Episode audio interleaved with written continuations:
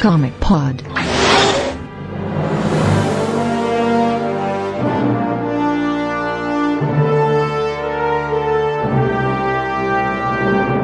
WhatsApp, com Crescimento mais um Import, número 81, eu sou o Matheus Kajima, estou aqui com o Dico. Olá. O Gad. Opa! O José. Boa noite. O Delfim. Eu soube que o Chris Claremont vem pra Rio Comic Con. Eu vou levar pra ele autografar meu encadernado do Sovereign 7. Ô Delfim, vai dar briga, hein? Por quê? Ele vai querer pra ele? Porque ele não deve ter, né? Não, a galera vai querer roubar de você algo tão raro e valioso. Vai. Fala. O Ricardo. Mas Ricardo, prazer. E o Daniel. Opa, que Daniel, cara. O Daniel HDR. Ah, cara. E não pode ser algum outro Daniel que grava com a gente. E hoje vamos comentar novamente, que a gente quase já não fez isso, né? O reboot da DC. Vamos comentar as revistas dos- das duas primeiras semanas e as consequências do Flashpoint que levaram a esse reboot. A gente já volta.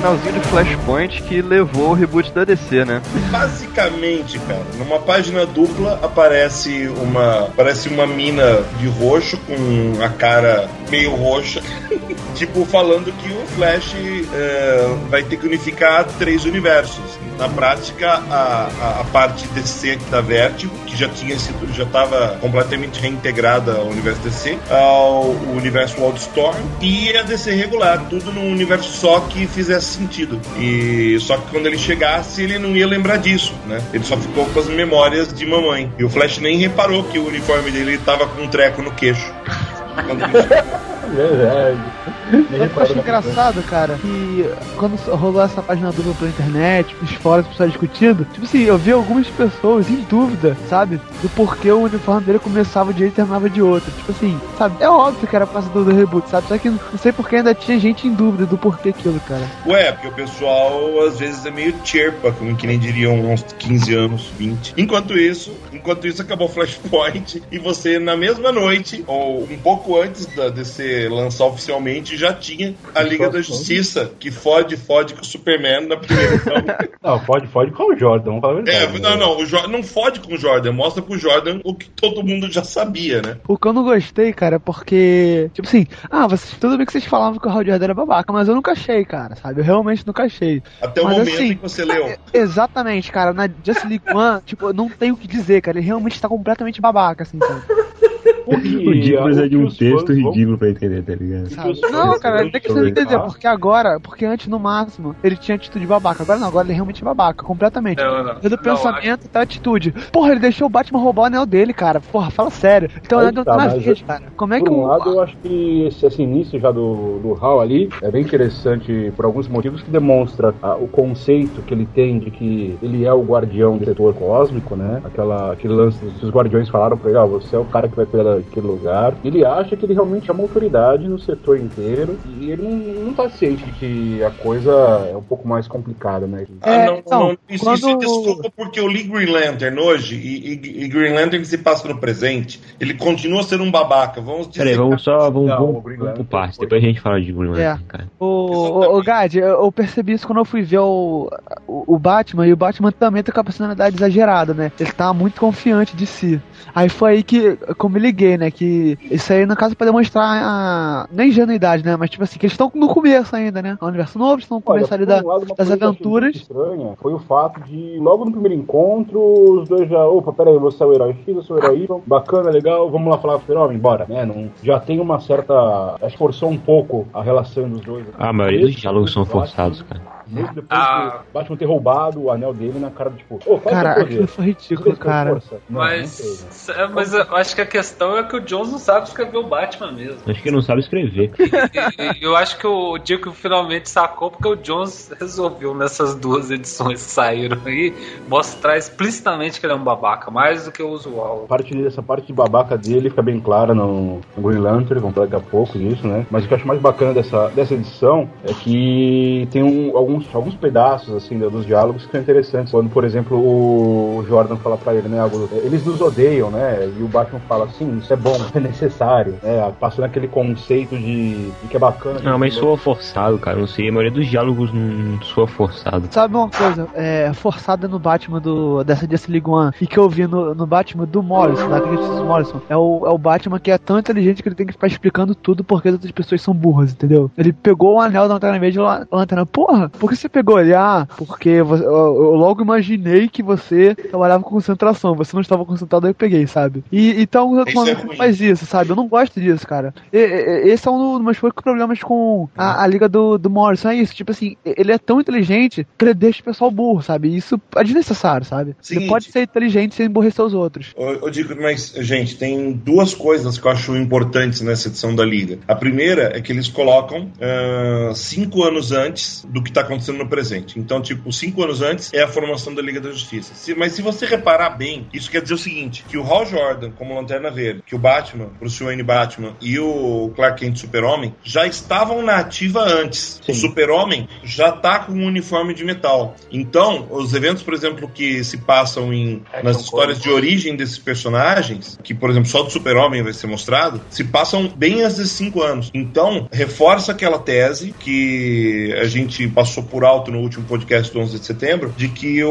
o reboot da DC é, ref- tipo, reflete é, um universo pós 11 de setembro, mesmo que necessariamente não tenham torre gêmeas no universo DC. A outra coisa que eu acho interessante, e isso eu não sei se é bom ou se é ruim, jogo pra mesa pra vocês debaterem, a edição foi muito rápida, não foi? Demais. Extremamente. Foi. E, ó- e olha que, e olha que, assim, eu percebi que ela tem 30, de- 30 páginas, cara. Sabe? Quem tá acostumado a ler quadrinhos sabe que o, o padrão americano são 20 páginas. Então, assim, 30 páginas é relativamente maior, né? Então, Mesmo assim. assim, não foi bem E sucedido. exatamente, mesmo assim, a leitura foi muito rápida. O que não é legal, né, cara? A, a primeira comentário que eu fiz, na hora, pouco depois que saiu, eu falei, a Image está de volta. Muito parecido com os textos corridos que tinham na- no começo da década de 90. Cara, eu acho que isso só se aplica à Justice League. O que eu achei mais interessante de Justice League One foi a aparição do Victor Stone. Eu acho que foi a melhor coisa ali. Eu achei legal o gancho também de contar a origem dele de novo, cara. Sim. Eu É origem que pouca gente conhece. Exatamente. Eu- né? Mas ficou muito em segundo plano, né? Ficou em Cara- segundo plano, mas foi o que salvou a edição no fim das contas. Porque o que a gente tem até então? A gente tem um Batman saindo na porrada com um parademônio, né? O Jordan jogando um caminhão de bombeiro nele. Isso, aparece o Hal Jordan. Toma aquela surpresa de tipo, olha, você existe, você não é só uma lenda urbana. É, a gente em seguida tem o quê? Tem eles perseguindo o parademônio, o parademônio explodindo, caramba quatro. E eles decidem de maneira bem pacífica, vamos procurar o super-homem então, né? E ficou muito jogado isso. E eu acho que o texto mais conciso ali, pelo menos, na Just League One, foi a história do... o início, né, do, do Cyborg. Isso que eu achei bacana. Que é diferente do que é diferente da origem original dele, né? O Cyborg originalmente era um atleta de atletismo. Sim. né? Agora ele é um jogador de futebol americano. Ele era atleta de decathlon, não era? Isso, exatamente. É por isso que ele é por isso que ele tinha uma agilidade fora do humano, mesmo com os me- mesmo mesmo antes do- dos, dos protéticos, né? E os protéticos ah, o pai dele fez originalmente para que ele não perdesse senso, né? Tipo, tivesse essa, esses ele pudesse fazer o que ele fazia, mas de um jeito muito mais ampliado, né? Eu acho que é bacana o fato dele virar um jogador de futebol americano que mantém isso de, de precisar de reflexos, né? E inclui um pouco aí de, de, de um conceito inicial de força, de utilização do, do, do peso do corpo. Até de estratégia, mas né? combate. depende, depende, depende do que ele joga, né? Tipo, se ele for um quarterback. Wide receiver. Ele é wide Sim, agora, receiver. se ele fosse um. Então, se ele é um wide receiver, isso pode até se aplicar. Cara, eu É, acho tem que todos os ele- conceitos de estudar rota e tal. Eu acho que ele vai ser meio que um estrategista mesmo, Cyborg. eu- eu acho que eles só passaram pra pra futebol americano só pelo quesito de, de, de como o esporte é popular nos Estados Unidos, cara. Ah, Acho que claro, não porque eles teve- querem um público novo, Ah, né, é, é, eu acho que não tem nada por trás. Acho que eles decidiram o, o, esporte, o, o esporte primeiro e, e depois foi trabalhado nisso. Ah, já que tá nesse esporte, ó, a gente pode aproveitar isso, sabe? Eu eu Ah, se o que foi Bolt fosse americano, hein, cara? E o Cyborg ia continuar como um atleta de atletismo. Vamos lá, a gente não falou a equipe criativa, né, desse, dessa revista. Né? Mundo Bom, sabe que ela é escrita pelo temos- Geoff Jones e desenhada pelo Jim. São os caras Caras que comandaram essa, essa bagaça, né? Tipo, dessa Entertainment deve ter chegado nos caras e falado: Ó, vai mudar tudo e vocês começam. Como brinde, a gente deixa a primeira revista pra vocês. É, e, de- e depois dessas duas semanas, assim, na minha opinião, Liga da Justiça é a pior de todas. Não, Hum, não, Não, não. é a pior, Claro, pelo amor de Não. Deus. Não tem Não. como ser, não. Claro que Eu acho não. que o Maki é a pior de todas, cara. Não, não acho. Cara, Não cara, acho, não não, acho. cara, arqueiro que- arqueiro verde e, ruim. e, e Rapina e Columba estão lá embaixo, assim, Não, ó, não, disputando o, quem é pra mim é pior. o Mac e a Rapini Columba. Com, com, o, com o adendo de que Rapini Columba ainda dá pra ler se você fechar o olho pro desenho do Liefeld. Como é que você vai ler fechando o olho, cara?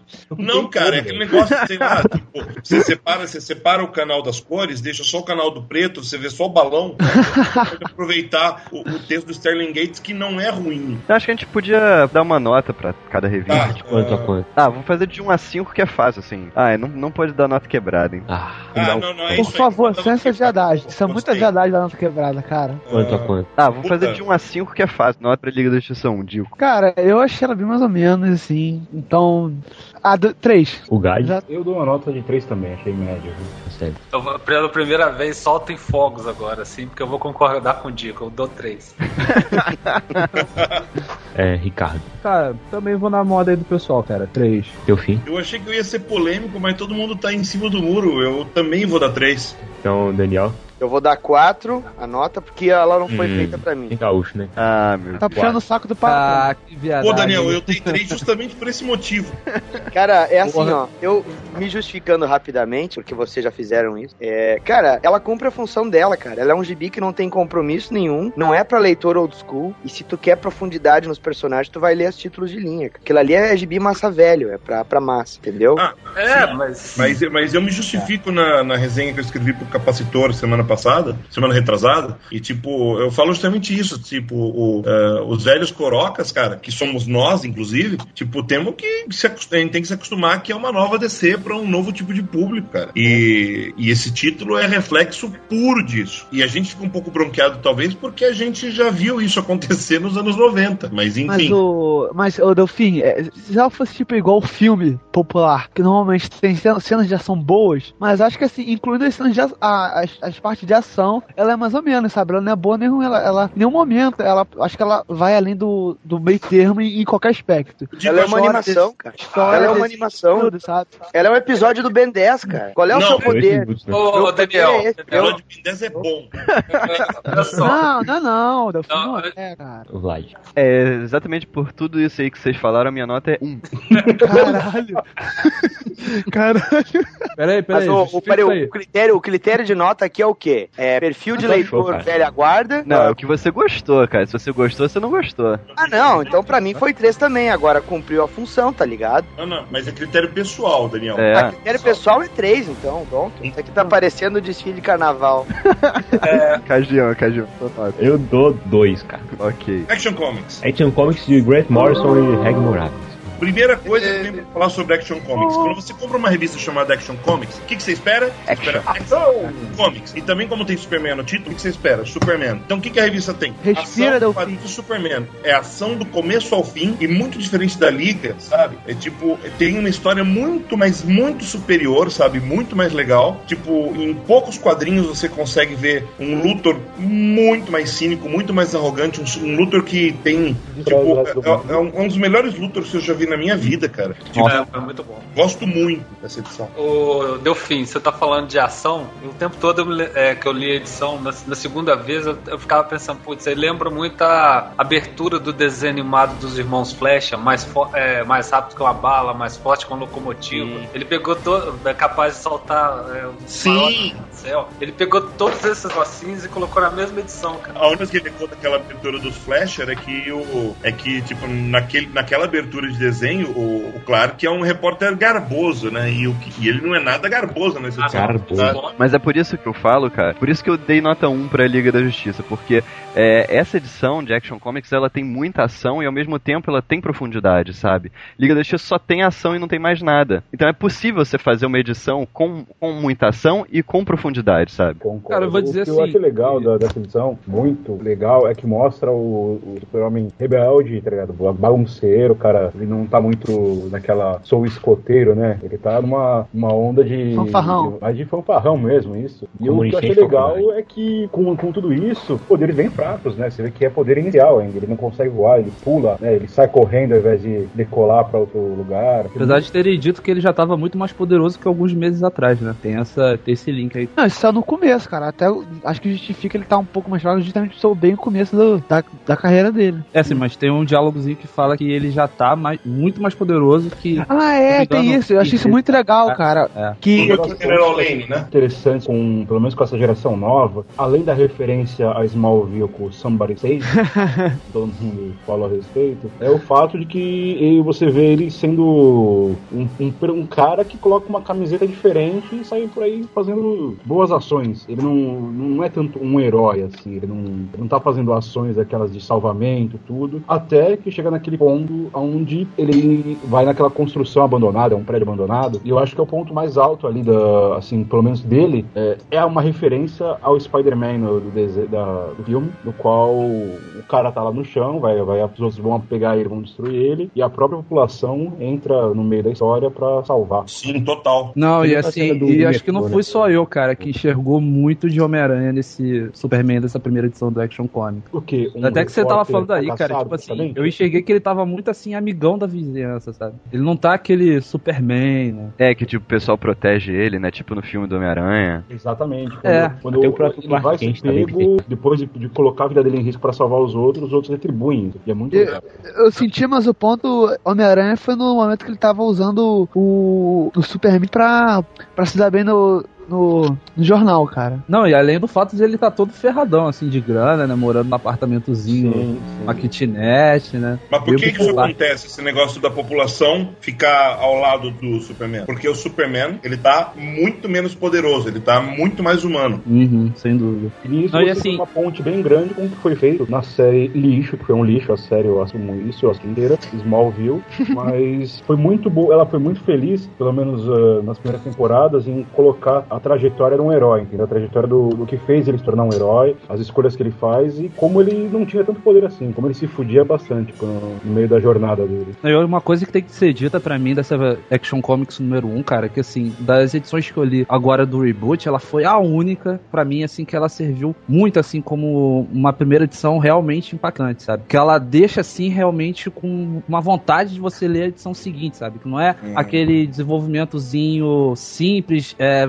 que quer mostrar o personagem, sabe? Ela termina de uma forma, assim, poxa, brilhante, sabe? Que eu tava lendo, assim, até o final, tava achando uma história, assim, mais ou menos normal. Ah, tudo bem, tá legal, mas, pô, aquele final, cara, eu achei Exatamente. excelente, sabe? Muito Quem dá impactante. Quem dá o ponto Cara, eu alto da discordo de história? você, viu? Eu, eu discordo de você e eu acho que tem Eu finais também. mais impactantes, apesar desse final ser muito Pois bom. é. A revista é boa no conjunto, na verdade, essa. Eu acho que o Não ponto sei, cara, eu, eu não li história tudo, também- né? Mas das que eu li, Vocês querem que saber- melhor querem- final de todas. Querem saber por que, que esse Exatamente. Superman tá bacana, meu? Porque ele é o Superman original, cara. Ele é como se o Jerry Siegel e Joe Schuster, com maturidade de Como é roteiristas. próximo do traço astral dele? Pois é, cara, é, é- é- é eles escrevendo nos dias de hoje, cara. E o Grant Morrison, legal. o Grant Morrison sobre observar as lacunas, cara. Por exemplo, tu joga um sujeito, ca- ah, sabe, capial, do interior, Smallville, com superpoderes, tentando fazer a vida dele numa cidade como Metrópolis, como é que esse cara veio do nada, sabe? Ele tinha que morar num kitnet mesmo. Quando o cara vai estudar numa uma cidade, ou vai estudar numa faculdade, numa capital e vem no interior, ele vai se virar assim, cara. E ele vai tentar tirar vantagem, ele vai tentar conquistar a simpatia das pessoas que estão perto dele, e ele vai vir cheio de ideais, cara. Se esses ideais vão se quebrar daqui a cinco anos, quando ele começar a usar armadura, isso tudo a gente vai saber depois. Porque, porque isso, Daniel, é, é como, é como é na vida real de uma pessoa, né? Quando você vai do interior pra capital, você tem esse, realmente esse, esse lance do idealismo. choque de mundo. E, e aquele negócio, você, ah, o, o- a luta sua para quem realmente quer se manter isento, quer se manter com os ideais do passado, contra tudo que a cidade te oferece para te tentar, é realmente uma, da, é uma luta quase heróica, cara. Eu, e, e tá na cara que o Clark vai passar por isso. Não, É, o visual caipira dele, com essa calça dobrada, remendada, camiseta, Agora, nada cara- combina com nada, é sensacional, cara. Falando de visual, o que eu gostei muito, além do fato do traço fazer uma ponte legal com o Superman primordial lá do começo da É. carreira, eu gostei muito das expressividades que são dadas a ele com os olhos, né? Ele utilizando a visão de calor, ficando com aquele olhar vermelho, que lembra muito Darkseid. Também achei legal. Uma intimidação muito grande. E o tom azul, da, provavelmente da visão de raio-x, né? Que é o momento que ele usa isso. Você vê ele fica com um cara quase de moleque, pô. Tem, Caramba, você falou, você falou do Super-Homem original, Gad, nesse sentido, e o Daniel também. Tem, tem umas horas que tem uns closes do, no desenho do, do Hags, cara, que, eu- que, eu, que eu fico olhando e falo assim: meu, parece realmente. O, de- o, o Daniel matou a pau nessa observação. Parece realmente um desenho do, do fim dos anos 30 ah, melhorado, cara. Sim, Pois é. exatamente. É eles, é como se os dois, o Siegel e o Shuster, com maturidade artística e de narrativa, tivessem fazendo o Superman que eles criaram nos dias de hoje. É, vale lembrar que o Reg Morales, além de ser um especialista em fazer expressão, né? É. Que ele é muito foda, ele tava fazendo. Não foi por acaso, ele tava fazendo Next Wave, né, cara? Que era totalmente Sim. Voltado pra essa época. Tem tudo a ver, cara. É, eu- eu comentei- Wave é First Wave, não Next Wave. Ah, Eu, First eu, Wave, eu exatamente. comentei, eu comentei lá no, no ArgCast sobre o episódio da Era de Ouro dos quadrinhos que a gente fez, que o Rag Morales foi uma das melhores escolhas, cara, que o Grant Morrison e o editor da revista podem ter feito. Eu acho que se fosse um cara tipo o Kevin Maguire, que trabalha expressão facial, não ficaria tão bom quanto ele, porque o Morales, ele consegue dar força nas cenas de ação, coisa que o Maguire, por exemplo, não faz, né? E ele tem uma luz e sombra muito bom também, que, como foi comentado agora há pouco também, lembra muito Era de Ouro, sabe? Aquele esquema de claro escuro, tu não tem tanta frescura com cor digital, o desenho dele é old school, sabe? Então eles, toda essa, essa química tá fazendo com que Action Comics consiga ser moderna sendo retrô, sabe? O leitor também, aqui no Brasil, vai ter a chance de saber um pouco mais sobre o que o Morrison pensa a respeito dos heróis. E quem sabe ler inglês já pode correr atrás de alguns meses. Já se foi comentado antes também aqui, mas agora é fundamental para você entender o que o Morrison está pensando em fazer, porque ele está aplicando as ideias que ele escreveu nesse livro, que Super chama Super, Gods. Super Gods. Uh, Super Gods vai ser no Brasil, uh, o Érico Assis está traduzindo, vai sair no ano que vem pela editora Pensamento, e vai ser um negócio assim maravilhoso para quem, quem é fã de quadrinho vai gostar, quem é fã de DC vai gostar mais ainda. Quem é fã de quadrinho da DC e for entrar no reboot bem na época que a, a Pensamento vai lançar bem na época que a Panini vai entrar no reboot. Então, é aquele negócio, para você entrar no reboot, leia Super Gods. Você que vai ouvir, você que vai ouvir esse podcast em 2012 já, Dois pontos legais dessa, dessa edição, é como já foi dito aqui, um Luthor totalmente prezando o resto da humanidade, ele sabe que ele é superior, ele age como quem é superior, e ele demonstra ter uma capacidade analítica de planejamento muito, muito grande. Porque você vê, ele promete que vai entregar o super-homem às 8 horas, e o que a gente tem às 8 horas é exatamente a promessa dele sendo cumprida. É, agora, vocês falaram aí bastante de Action Comics 1, mas vocês repararam no easter egg da, da revista? E eu não tô falando de Smallville. Qual? Vocês repararam no outro easter egg? No momento que ele vai no, no apartamento dele, a mulher que vai pegar o aluguel, ela fala, ó, veio três amigos aí é, te visitarem, dois garotos e dois rapazes Ah, e uma garota Ah. loura, muito bonita, por sinal. Parecem artistas de cinema. É, só, só eu me liguei que pode ser a- alguma coisa a ver com a Legião. A É. Legião. É, é. Muito provável que seja Legião, né? É, mas existe possibilidade de ser Stormwatch também. Quem lembra, é, Pô, mas o pessoal do Orkut levantou essa bola. Mas, mas, É. mas digo, saiu, um, saiu um, um- um teaser da, da Legião que tá falando assim, depois do evento Flashpoint, ficou impossível fazer viagens. É, Legion Lost fala um pouquinho sobre isso também. é, eles falam sobre a barreira Flashpoint. É. Ô, Jota, falando de Stormwatch, mas porra, não tem louro no Stormwatch, só tem louro, que é o. Tem o uma Apollo. loira. O Ajax sempre pode ser qualquer coisa, cara. Ah, é verdade. Vamos lembrar que, coisa que eu ele quase dessa- pegou o Hal Jordan, o babaca. É. Uma coisa que eu gostei muito nessa Action Comics é o momento no qual o policial vira e fala, né? Vamos ter leis nessa cidade. Uma lei da gravidade. Você lembra da gravidade, certo? Isso foi legal mesmo. Não, não, tem várias, fa- as- tem vários diálogos extremamente bons. Diálogos, assim, memoráveis pra um número um. Notas para Action Comics. Como ela, ela foi melhor que Just League, nada mais dito que tá 4. Guide. Quatro. Da série. Dou 5, cara. Ricardo. Quatro. Ô, Delfim. Eu dou 5 com o adendo de que esse negócio de forçar a nota pra baixo ou pra cima faz com que muita coisa vá ficar igualada lá em cima ou no meio É. e tal. Não, é, A vai, é vai ficar, é. Né? Mas nota 5. Daniel. Gosto pessoal, né? É. É, nota 5. Kajima, 4. E eu dou nota 5 também.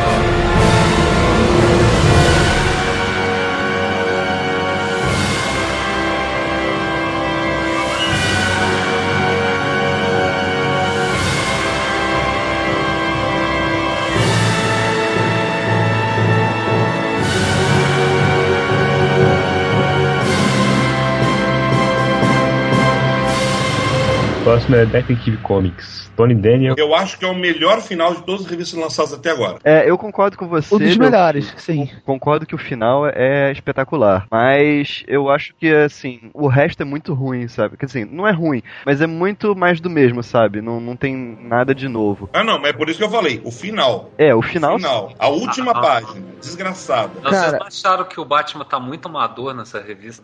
Os diálogos, é, é, os eu- diálogos eu- eu são sofríveis, os desenhos são sofríveis. Mas- Ele- ah, ele- não, não, não. Não vamos falar da arte ainda. Pera, vamos, vamos nos concentrar na história. Eu acho que, tipo, o, o Coringa é muito Hit Ledger. Exatamente.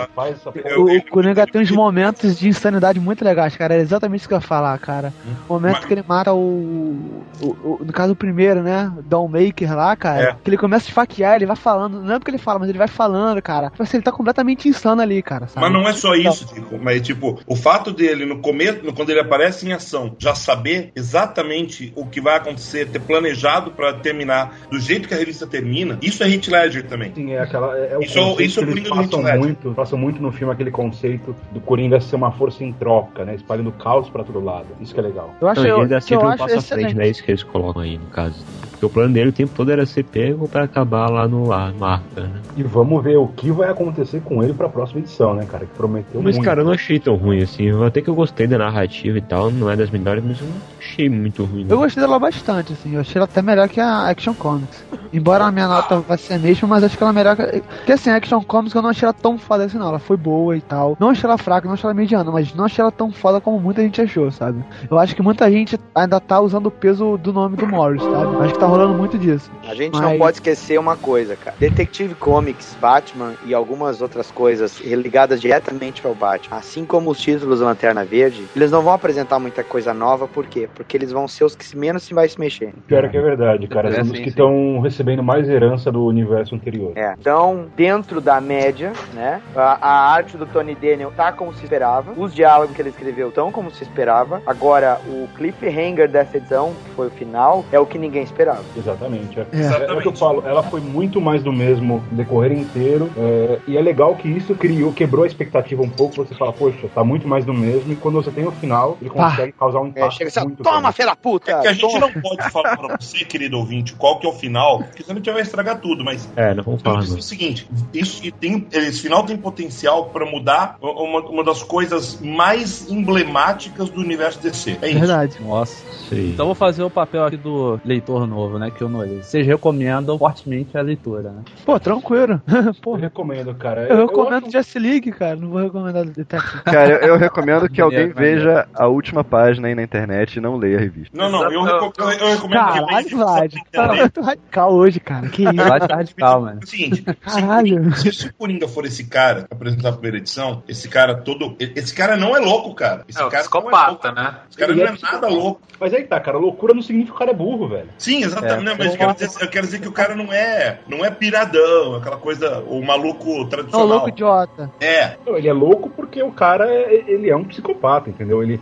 a maluquice dele não tá em ser idiota, em fazer coisas idiotas, coisas estúpidas. Tá Ele, em. pelo contrário, ele, Fazer ele o caos apenas. Eu gosto Cara, muito ouvinte, do caos. cara, ele ouvinte do. utiliza essa vantagem dele de ser considerado um louco pra fazer frente a poderes, né? Você vê ele fazendo frente ao Batman justamente por ele ser louco. Ouvinte Ele do Comic pode. O, o que que é o Coringa agora? O Coringa não é o bufão que surgiu na década de 40. Ficou a imagem do psicótico do Heath Ledger. Esse é o Coringa que tu vai ver lá. Só.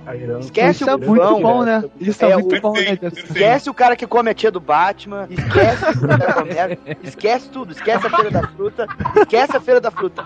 É. Esse é um dos motivos de que, eu, na minha opinião, de fazer sentido eles, man- eles manterem, man- eh, preservarem na cronologia a piada mortal. Porque na piada mortal ele já é assim. Só Com que ele, só que, só que ele é, um- ele é elegante, né? Ele agora não tem nenhuma sutileza. Não, e assim, até de certa forma também o Coringa do Morrison, né? Você para pegar pensar assim, também esse lance da- das personalidades, né? Acho que não tem nada de, de um cara que não seja muito inteligente no mínimo ali. É, porque você pensa, pra ele fazer frente ao Batman, pra ele ser Nemesis do Batman em si, ele tem que ser inteligente, cara. Do contrário, o Batman Com ele certeza. sozinho. O? Batman de hoje, né, cara? Pô, esse cara mais inteligente da Terra, né? Então, pra ele fazer de frente ao Batman, né? Ele tem que ser Ok. também um cara, no mínimo, muito inteligente. Tipo, imprevisível, né? Como Exatamente, ele é, é mas também muito inteligente, com certeza. Eu acho que o que faz mais é, importância aí no, no Coringa pra gente notar é que ele é tão inteligente, talvez, quanto o Batman. No entanto, ele é louco, ele é pirado. Ele, a- as ações dele não, não, não seguem uma, uma lógica que a gente pode traçar num- numa linha reta, entendeu? Ele trabalha muito com conceitos abstratos de caos, de, de ele saber o que, ele o que, aonde ele quer chegar, improvisar quando é necessário, né? Mas ter um foco logo em frente. Isso, isso me faz também pensar uma coisa, cara, que se este final e esse, e esse leitmotiv aí do, do Coringa, né, não for on demand, né, ou seja, é uma coisa provinda do roteirista, logicamente com um consenso editorial, né, isso pode nos mostrar também que o Tony Daniel tava querendo contar uma história que as amarras do Grant Morrison no Batman não deixavam. É, isso é verdade. Então a gente pode vir a se surpreender com a Detective Comics nos próximos números. Quero eu estar errado, mas É, pois é, é, apesar de eu não ter gostado da primeira edição, eu acho que as próximas prometem muito, sabe? Exatamente por causa do final. Ficou uma promessa Sim, muito o, grande. fina- o fi- o final abre muitas portas, cara. Não saber o que vem pela frente, cara, é tudo que o, é tudo que o leitor quer. O leitor quer novidade, o leitor quer surpresa. Se você foi surpreendido no final dessa edição, cara, você vai ler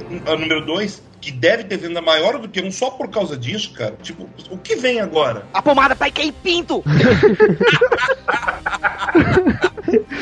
Bom, di- dito isso, notas.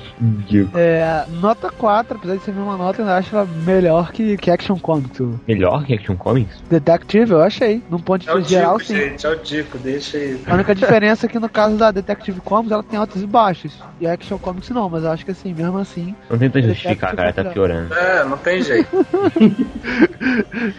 Olha, eu dou nota 4 porque eu considero ela melhor de Action Comics no final. Eu achei que o final vale mais o de Action Comics. No entanto, Action Comics, ela, a, a continuidade inteira dela vale mais a pena. Já sério. Olha, eu dou 3 pelo final, porque senão ia dar 1. Caralho, cara. Deu fim. Ó, eu vou, eu vou dar nota 4 e, e o final subiu essa nota. É, era pra ser 3, mas o final. É impossível não dar 4 com um final desses. Bom, Exatamente. O final foi que eu fiz a nota subir, cara. Do contrário. se fosse o Mac com esse final, eu daria 4 pro Mac. Pronto. É, a gente já vai chegar aí, Omar. Do nada, assim, nessa página. É. O Mark, Daniel, Quatro. Kajima. 3. E eu dou dois. O Vlad acordou mal. O Vlad hoje, tá meio né? ranzinho, sabe? Falando, hoje ele tá foda, que o cara. Brunão não tá aqui, né? Senão vai ser um festival de nota 1, nota 2. Se ele comer a tia do Batman dele, vai uma. Green Arrow. Jake é. Pro e Dan Juju. Queen é. Você, vai botar mais uma pra muito dar nota baixa, né, cara? Podia botar o Stormwatch. É. Lá. Começar a falar dessa bomba. Olha, Green Arrow, volume 6, número 1, eu achei uma porcaria. eu não gostei do, da, da narrativa. Eu achei que eles tentaram fazer mais uma ponte com conceitos modernos, no caso de Smallville, né? Com o Oliver Queen de Smallville. É, e eles puxam muito da- daquele lance que ele faz de Smallville, que é o quê? Eles, Smallville eles não puderam colocar o Batman. Então eles colocaram Green Arrow, só que sendo um papel de Batman. Ele era o cara que tinha os brinquedinhos bacanas, tecnológicos, e no fim das contas não funciona bem com o personagem. Então eu não gostei muito. E até o visual do personagem, se você for ver, né? Pega o visual do Oli já consagrado, de cavanhaque e tal. Ele não, não bate muito com esse visual que tá atualmente, que é um visual extraído diretamente de Smallville. Então, assim, eu, eu acho que tem algumas coisas interessantes na, na revista, tipo ele ser dono de uma empresa de tecnologia né? Tipo Apple. Isso vem. Não é assim, Tem você uns sabe disso. iPads genéricos, né? Ele É, é, é uma- ele é dono de uma empresa que tem uma divisão que é tipo Apple, mas a empresa é uma empresa de indústria militar. Sim. Seja, Inclusive faz a ponte com Liga da Justiça Internacional. É, é. Ele vai ter uma flecha iPad, vai ter um iPad na ponta da flecha. Caralho. Porra, E eu, eu achei interessante também esse, esse lance dele ter aqueles dois garotos que são tipo os oráculos dele, sabe? Eu, eu achei isso legal. Agora, fora isso, cara, é muito mais do mesmo, sabe? O cara persegue uns bandidinhos quaisquer, aí os bandidos são presos, no final outros bandidos chegam pra libertar esses bandidos da prisão, sabe? Não, acontece nada demais, tudo que você já. Parece um episódio de super choque, tá ligado? É, é. Você sabe o que eu achei, cara, quando apareceram aqueles dois, aqueles dois, aqueles dois sidekicks novos dele? Eu juro pra você que eu pensei que ele ia chamar eles de Wendy Marvin, cara. Caraca, eu sabia que você ia falar isso, no fim. Eu sabia. Sério. Eu Tá, sabia muito, tá muita isso. cara de Wendy Marvin aquilo, né, cara? Mas É, eu também tá pensei, lembrando, cara. cara. Tá lembrando, sim. Imagina como é que deve ser o universo DC agora, né? Que o, chega lá o, o aspirante a super-herói pré-adolescente, ele pensa assim, porra, velho, onde é que tu vai tentar estágio? Ah, eu vou tentar de Robin. Ah, não, é muito difícil. Eu vou tentar do Gavião do, do Arqueiro Verde, Tá cara. ficando com É mais fácil estágio com ele, cara. iPad e tal. Exatamente.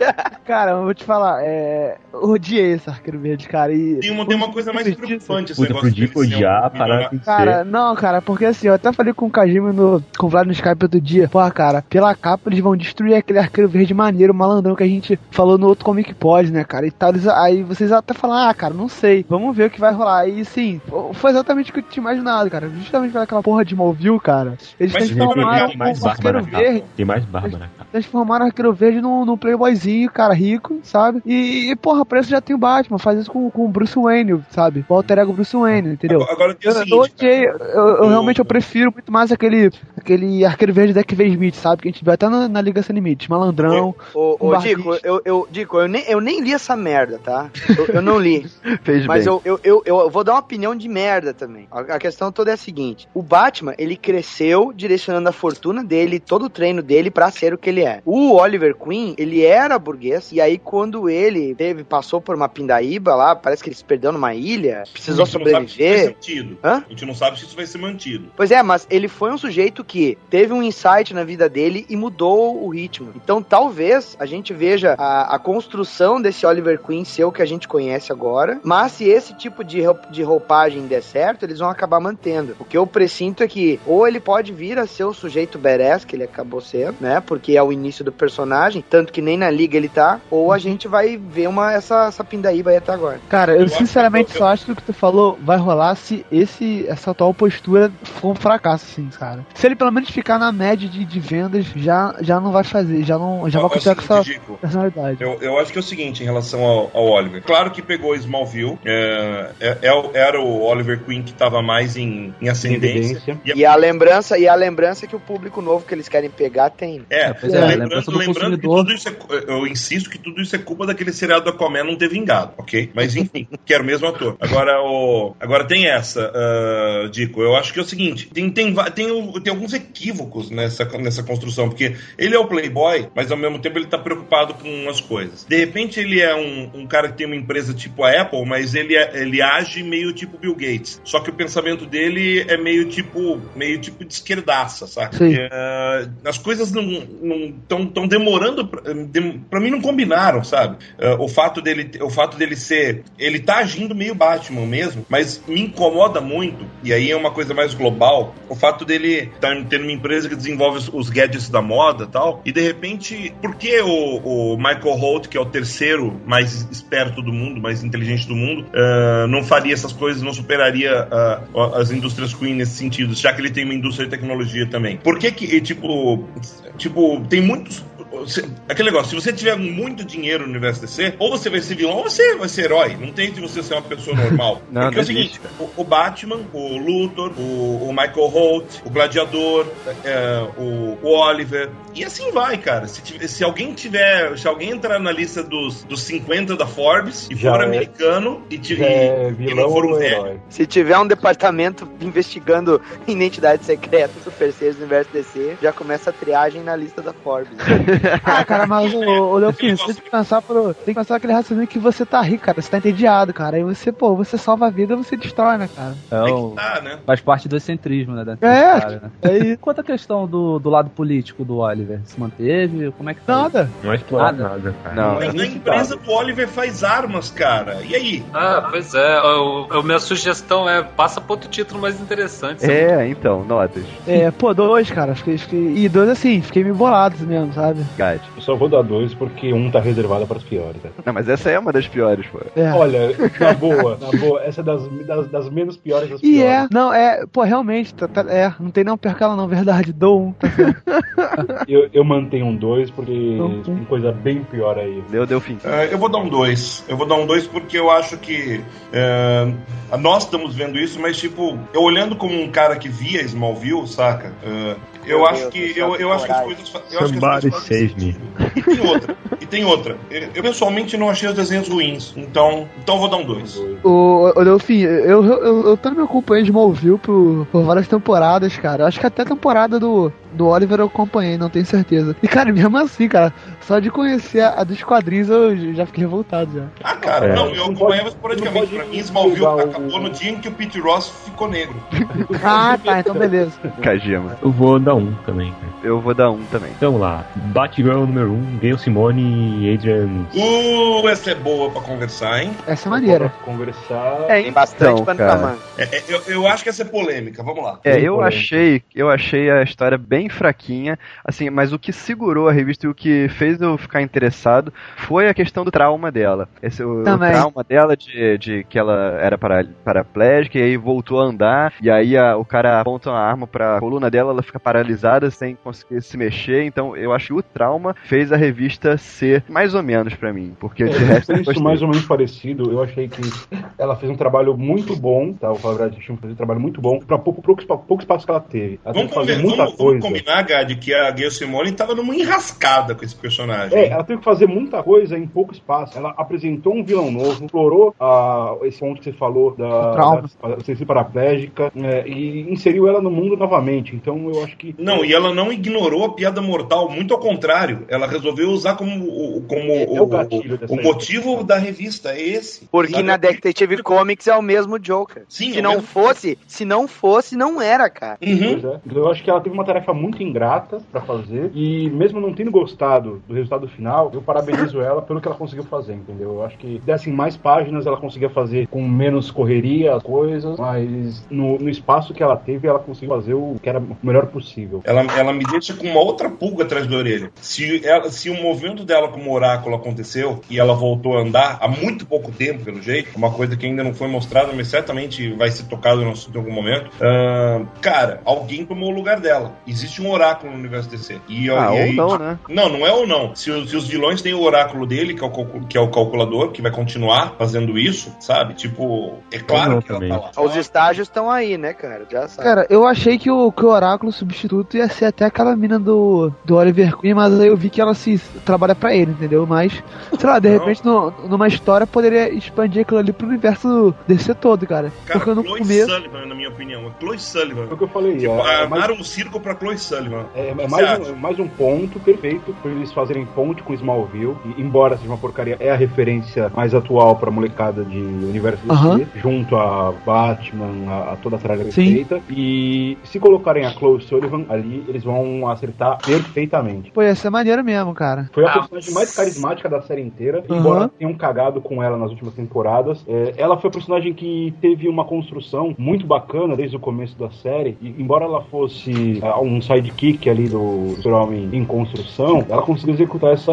função com uma proeza muito grande, cara. Então, se eles pretendem manter um oráculo e eles querem fazer uma jogada inteligente, Chloe Sullivan vai surgindo no universo DC em breve aí. E digo mais, Gad, eu acho que seria uma coisa muito justa, porque vocês têm que se lembrar que a Batgirl apareceu num seriado de TV. Ou seja, eh, a sucessora dela também aparecer na revista dela, num, e, tipo, é quase um legado. Um legado passando manto adiante, né? É, e, mas, e um legado vindo de outra mídia, cara. É tipo, Mas o. gosto, gosto da ideia, muito. Mas enfim, tu falou aí do- da, da sucessora dela, isso aí já, pra mim, é um dos primeiros pontos que eu vou comentar, comentar melhor isso quando a gente falar da Liga Internacional, das falhas da DC, no reboot, mas. Acho que esse é o primeiro ponto que a gente vê que o reboot não foi tão bem planejado como ele aparenta ser. Como foi divulgado, ele né? não é bem planejado, pelo amor É, de eu Deus. vou. Eu acho que eu teria comprado melhor a ideia se a história fosse flashback. É, podia funcionar melhor o flashback. Ela tem, eu acho que se tivesse uma, um intercâmbio das ações dela com o flashback, poderia ter ficado melhor. É, é Mas Eu eu acho que se fosse dificuldade. flashback,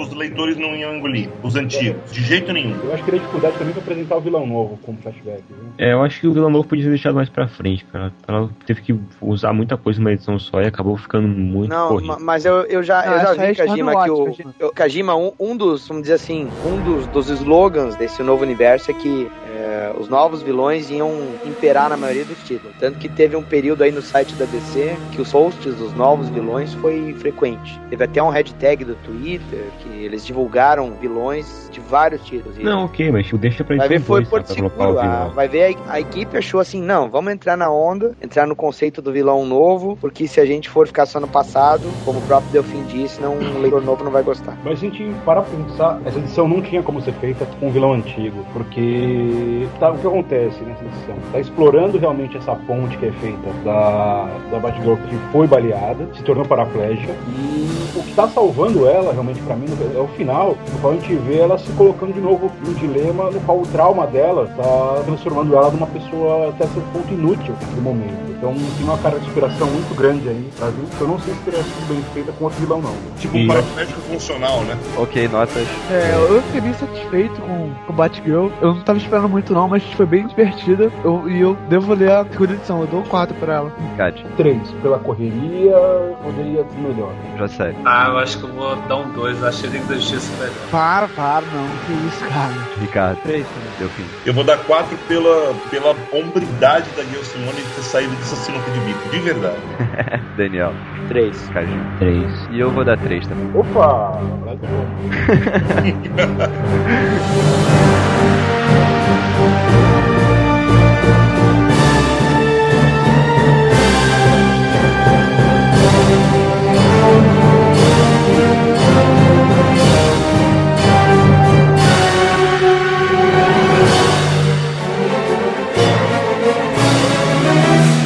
próxima é boa pro Ride dar uma notinha boa. Animal Man, Ah. Jack Putz, moleque. Vamos lá. Cara, vai virar uma punhetagem, meu. É a melhor É, revista até agora, cara. Eu só queria primeiro porque eu, não- eu sou o cara que não é fã do Morrison, nem do trabalho dele do Anima Animal. Também porque eu não li. É, porque eu não li, eu não li direito a obra. Então, a minha opinião é de quem não tá familiarizado com o Anima Animal. Eu gostei muito da edição, sabe? Foi facilmente a melhor do reboot inteiro até agora. E o clima todo, sabe? Aquele clima de terror e tal, o clima pesado. O cara, o. Não sei nem quem foi o escritor, ele mandou muito bem. A É arte, em todo momento a arte ela era casada com a narrativa. Então, assim, em, em todos as. a- o negócio de, de transformar as parentes, as filhas, a filha dele, né? é, em personagens ativos na história. Assim, todos os pontos. A revista é muito boa, muito boa mesmo, assim. Não, e uma coisa importante, a arte, pra mim, na minha opinião, pelo que eu vi, é diferenciada, cara. Isso é muito Exatamente, garoto. Aham. Tipo, é, o- é aquele negócio. Se a DC queria é, introduzir o, o, tipo um lado dark na DC, tipo, não precisa ter um selo vértigo pra ser vértigo. Sabe? Sim. Pode estar dentro da DC. A Homem Animal é a prova cabal disso. cara. Não, cara, Tipo, é- a arte é diferenciada, a cor é diferenciada, o roteiro é muito Isso que eu falar, diferenciado. cara. Isso que eu acabei lembrando da cor, exatamente, cara. A, a cor é. Aquelas páginas, em, aquelas páginas em cinza e vermelho são, são, de uma, são de uma coisa absurda. Não Eu só. vou, vou citar o Gad que tá cores. presente aqui, que ele falou isso muitas vezes. Aquelas páginas em preto e branco e vermelho viraram mitologia, cara. Sim.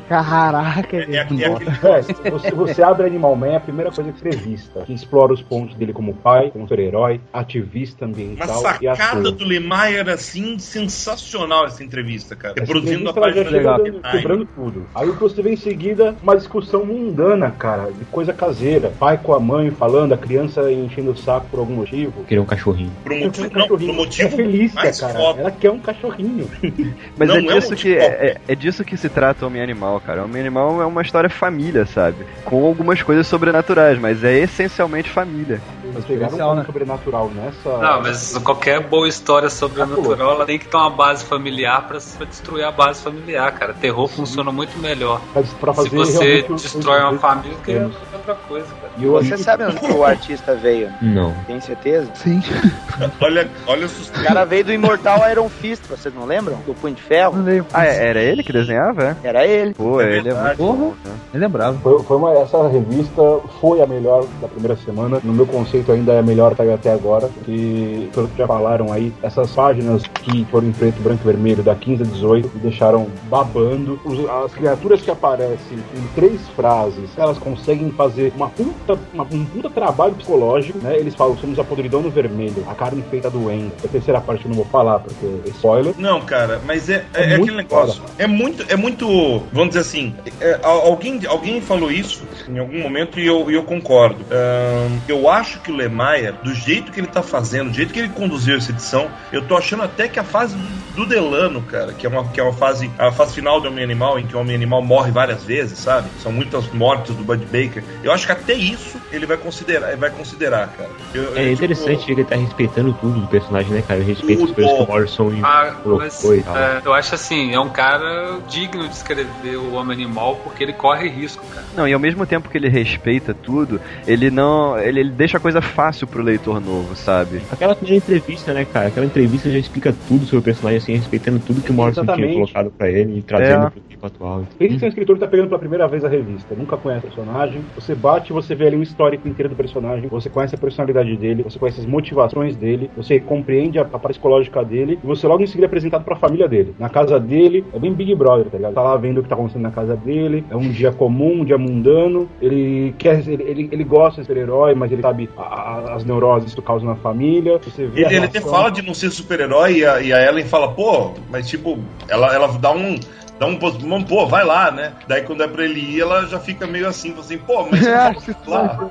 Era pra você ser herói, mas não agora, né? É muito Não, legal, é muito não. legal. Gibi- é um gibi de herói divertido, sabe? E É. per- a gente esqueceu de comentar aqui o, o mistério da edição, né, cara? Os dois mistérios, né? O que acontece com ele e o do final da edição, cara. Que me deixou maluco pra fazer segunda. Né? Eu, Ah, eu aquele negócio, insisto que eu já falei isso no último podcast do Homem Animal. Eu já falei, esse, esse mistério final da edição, sabe? É, posso falar que envolve a Maxine, mas aquela coisa, o Morrison já tinha dado a dica lá atrás, quando o Morrison vai embora com o, High, com o Highwater na sua busca espiritual. Lá. Morrison não, né? O Bud Lá, Baker. o, o Bud Baker, desculpa. É, mas na verdade é o Morrison. Mas... É, é. E eu só falo uma coisa sobre a Maxine, né, cara? Quem não conseguiu ler e ver a Felícia ali, cara? Felícia dos Tiny Toon. Mas Tem é, né, cara? Ela é fino. muito Felícia, meu. Ah, cara, eu acho que a- a segunda vez que eu li eu tinha que botar Ramones, Pet Cemetery, que não tem como, cara. Bom, notas, Diego. Cara, 5 fácil, gostei muito, cara. Guide. 5. Já sério? Cinco, cem. Ricardo. Quatro. Os caras querem ah, coragem. Não sai daqui, é. moleque. Porra, que isso. Tudo bem, eu nem como unanimidade alguém tinha que dar quatro. Claro, claro. Deu fim. Eu só dou cinco porque não dá pra dar mais. Daniel. Cinco, né, velho? Kajima. Cinco. E eu dou cinco também. Ah, porra, então eu vou dar cinco, cara. Ah, uma nota quebrada, Bate não. O poder do convencimento. Pra ficar bonito, pra ficar bonito. Essa, essa série promete muito, cara. Promete muito. Promete, cara. Tem coisa boa aí pra frente. Até, até o momento em que a DC anunciou que o Homem Animal tava indo pra outra impressão, eu tava acreditando em todas as histórias. Daí quando eles falaram que Hawk and Dove tava, tava indo pra segunda edição, daí eu falei, não, isso é só uma treta comercial, que pena. Ah, ah, cara, e, é, eu não levo isso em consideração porque ainda tá no primeiro mês, cara. Então, assim, eu, eu, tô me esforçando a não levar isso. Nada que, ah, porque me deu muito e tá fazendo sucesso. Eu vou esperar Ah, isso, assim, terceiro mês, ou até o, o tempo lá que a DC falou, sexto mês, saca? Depois de Mas três, seis fim. meses. Mas deu fim. O Dica é um bom termômetro, cara. Como assim o Dica é um bom termômetro, cara? Daqui a pouco vamos botar o Dica no Não, cara. O, o Dica dando 5 pra um homem animal gostando significa que pode vender bem, cara. É, eu concordo, concordo. É que, é que o Homem Animal é tão bem conceituado, cara. né? Tipo, mesmo essas, essas apa- aparições mais heróicas que ele fez no universo DC nos últimos anos, até elas são legais. Tipo, não se perdeu o lance da da família, não se perdeu o lance dele ser um cara falível, sabe? Eu, tipo, vocês lembram o lance dele, dele É ficar da redondo, Estelar, né? saca? É um personagem redondo, totalmente. É, é, é perfeito, tá perfeito esse começo. O Lemar é, é o único que ganha uma carta verde de todo mundo, cara. Tipo, tá unânime, ninguém tá falando mal, o cara tá felizão. O Vlad deu 5 hoje, cara. Olha que hoje ele tá que tá. Justice League International. Jan Jurgens e Aaron Loprest. Ah, eu gostei, cara. Dan Jurgens é um cara meio É. caidaço, meio Eu didático e tal. Até eu falo isso, mas porra, cara, eu não tenho como defender o Dan Jurgens, cara. É, Cara, é uma opção cara. mediana, mediana, mediana. Eu, eu, eu acho Cara, que tem, um- tem um padrinho, cara, que ele reflete tudo, assim, que ele é mó. É tipo um balde de água fria. A hora que os caras estão avaliando a galera e põe o Plastic Man, cara, não, não, não, de jeito nenhum, de jeito nenhum. Daí você fala, porra, não é o que eu queria ver, né? Tudo que a gente queria era o Plastic Man nessa revista. Cara, É uma é. direção muito diferente da do Justice League International, que já é clássica, consagrada, e eu acho que eles não, não mandaram muito bem. Eles perderam muito tempo apresentando o personagem, aquela discussão política, que, tudo bem, é a base da, dessa, nova, dessa nova equipe, mas eu acabei que achei que não funcionou muito bem, cara. Eu acho que eles perderam muito tempo com alguns detalhes que poderiam ter sido é, utilizados no decorrer, entendeu? A narrativa foi falha. Eu gostei exatamente por isso, cara. Porque eles apresentam bem os personagens, sabe? São personagens, assim, meio obscuros. Então eu acho eles. que eles apresentam bem, cara. Tem personagem que nem chega a falar direito. Não, Cara, eles fica apresentam, meio sabe? corrido, fica meio. Eu não sei, eu achei o argumento meio bobo, né? Sei, não me convenceu. Eu não gostei também, eu achei. Eu, de- ó, e eu tô falando de, um, de uma liga que tá comandada por um dos personagens que eu mais gosto, mas justamente isso tá meio que ferrando, cara. Tipo, ah, tá tem muita coisa tão mal explicada, cara, que eu fiquei assim, tá, ah, eles vão juntar um monte de heróis que não se conhecem, que tipo, vai dar treta entre russo e chinês, foda-se, mas, tipo, aqui veio. Cara, é assim, eu, eu curti muito a mensal, sabe? É, também. eu achei ela bem legal. o- eu senti um clima de aventura na parada. O único Acho clima que eu senti da Godiva com o Gladiador. sabe? Um, um clima de aventura, um clima de aventura bem divertido, sabe? Aí, então assim, no geral eu achei ela, ela bem boa assim. O a nova personalidade do gladiador, né? Ele agora não é o, o era loser, né? Sabe? Agora ele já tem um aspecto de liderança que me lembra, não sei porque a revista me lembrou dos X-Men e o gladiador me fez lembrar do Ciclope, sabe? É, ele é o líder e tal, ele não é mais aquele bobão viajando o tempo, saca? E eu tenho só uma que assim, teoria. só que assim, é, vem, Agora vejo meio esquisito. Primeiro de tudo, desnecessária a aparição do Batman. Tipo assim, desnecessário mesmo. Ele, ah, eu vim porque eu, eu achava que vocês iam precisar de mim, sabe? Não, cara, acho que de, em nenhum momento era necessário o Batman ali, sabe? Não, Generation Lost vendeu bem e terminou com o Batman aparecendo lá. Não esqueça disso. Cara, Generation Lost, do começo ao final, ela é muito boa, cara. Eu, eu Por curti isso- muito ela. Por Cara, isso que ele tá lá. conexãozinha, cara. Querendo ou não, tem uma conexãozinha com o Generation Lost. Exato. É, Eu acho Não, que pra mim foi falando, uma edição assim- um balde de água fria e outra, outra questão também, que dessa renovação toda eu achei esse o título mais old school que eu li, assim, cara. Sabe, Cara, eu- eu já achei o contrário. Eu acho- assim, não- Eu achei que ele ia ser totalmente no climão da Liga Internacional Clássica e não foi. E, Ah, e não, foi não, de uma não, maneira não, não. boa. Não Você- foi de uma maneira boa. Pra quem leu a- a- o Retroactive dos anos 90, tava na cara que os caras estavam se despedindo do, da, da Liga Humo- Bem-Humorada ali. Isso pra mim. Por um lado é legal a ambientação da arte, das coisas, o personagem tem cara psicológica, mas eu tô sentindo ainda a falta de um, de um ponto de humor bacana. Mas eu achei que o Jan Tentou colocar um humor, cara, aí sabe? Aquela parada do russo, do chinês ali, ele tentou. É, pô, pô, ficou o soviético tá carismático pra caramba, cara. E o, e o gladiador ainda solta a piadinha. Ele, ah, cara, você ainda vai se dar bem. A China e a Rússia ainda vão se dar muito bem, ele tem certeza? Pode acreditar que de onde vem eles estão bem, sabe? Tem umas piadinhas aqui e ali que, que, que já não deixam tão sério. Eu achei bem divertido e essa questão política também ficou legal, sabe? Cara, é, mas assim, o, o ponto que, que eu tava lendo na a Justice League Internet, eu fiquei meio, meio bolado assim com a DC, porque assim, se repararam que tem um momento que o. Quando eles anunciam que o, o gladiador vai ser o líder,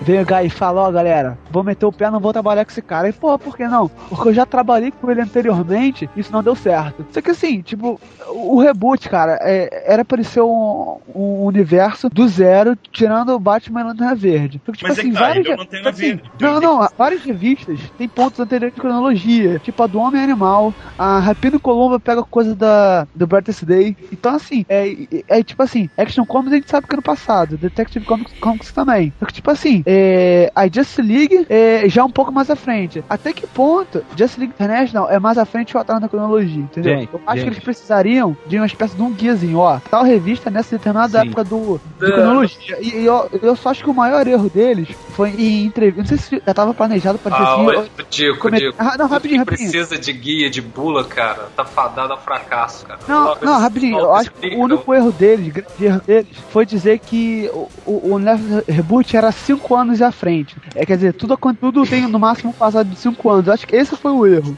Eu acho que no momento todo o reboot só era pra ter dito assim: é um universo novo, ponto. Independente de 10, 20 anos. Porque a, a vida toda a gente nunca precisou saber quantos anos exatamente passavam entre cada revista, sabe? Eu acho que o erro foi todo esse. No momento que eles falaram que são 5 anos, Ô, Dico, existe um negócio que o Delfim falou que chama 11 de setembro. Se você prestou atenção, faz todo sentido pra ser 5 anos, cara. Não tem como não ser, não. Cara- Porque, como foi dito lá no, no podcast do 11 de setembro, cara, super-herói no 11 de setembro, se existir, depois do 11 de setembro, deixou de fazer sentido, entendeu? A questão é, e agora pra frente? Como é que você vai convencer toda essa galera que viveu esse trauma a acreditar numa coisa como essa? É que ficou meio confuso que cada revista parece que passar num tempo diferente, sabe? Isso pra gente que já leu há um tempo, tanto faz, mas assim, pro leitor novo, isso pode de fato confundir, cara. Vocês têm que entender uma coisa, cara. Tipo assim, é a primeira edição, sabe? Todas as pontas soltas pode ser resolvida posteriormente, entendeu? Lógico que vai ter muita ponta solta agora. Mas é pra ter, né? Entendeu? Sim, com certeza, mas é, eu acho que isso é a coisa que pode ser explicada é, depois, sabe? Eu acho que assim, é só é a primeira edição, sabe? A gente que, acho que não pode ter um- uma noção de panorama geral agora. Eu acho que é Não, meio cedo. é, é aquela coisa, quando o Morrison tava escrevendo o Homem Animal, pra-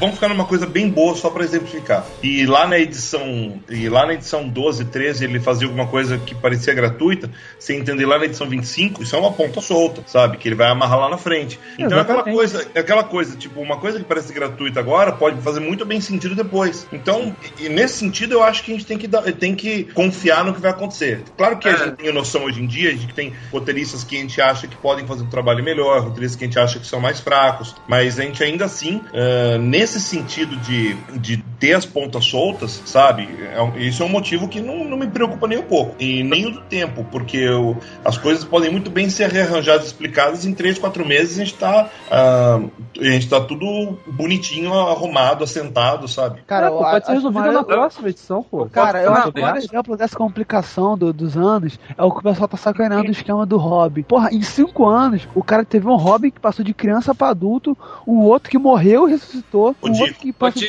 criança acho que tem uma coisa que é o seguinte: deixa as revistas correrem pra você ver o que vai acontecer. É, cara. É uma edição só, cara. A gente não sabe o que vai acontecer. Não dá pra falar tudo. Ih, Dá pra ter esse tipo de rompante. No... O mistério da história é uma das coisas que vai ser legal de ver aí. Você que é, ve- é, leitor velho, a gente tá todo mundo curioso de saber como é que vai funcionar esse organismo desse novo universo. Mas agora é o seguinte, cara. ah, Uma coisa legal Vamos, pensar no universo desse International. normal. Ah, por exemplo, quando surgiu a Era de Prata, depois de alguns anos, surgiu a Liga da Justiça. Quando surgiu a Era de Ouro, depois de alguns anos, surgiu a So- a Sociedade da Justiça. É claro que Batman, Super-Homem estão em atividade alguns anos antes. Provavelmente logo depois do 11 de setembro, sabe? E é por isso que se, se colocou esse negócio de cinco anos antes para a formação da Liga da Justiça. É, e uma das abordagens que eles frisaram bastante é teremos histórias ah, vinculadas com a realidade em que vivemos. Eu só acho, cara, assim, eu só acho que eles precisariam de, um, de uma espécie de um...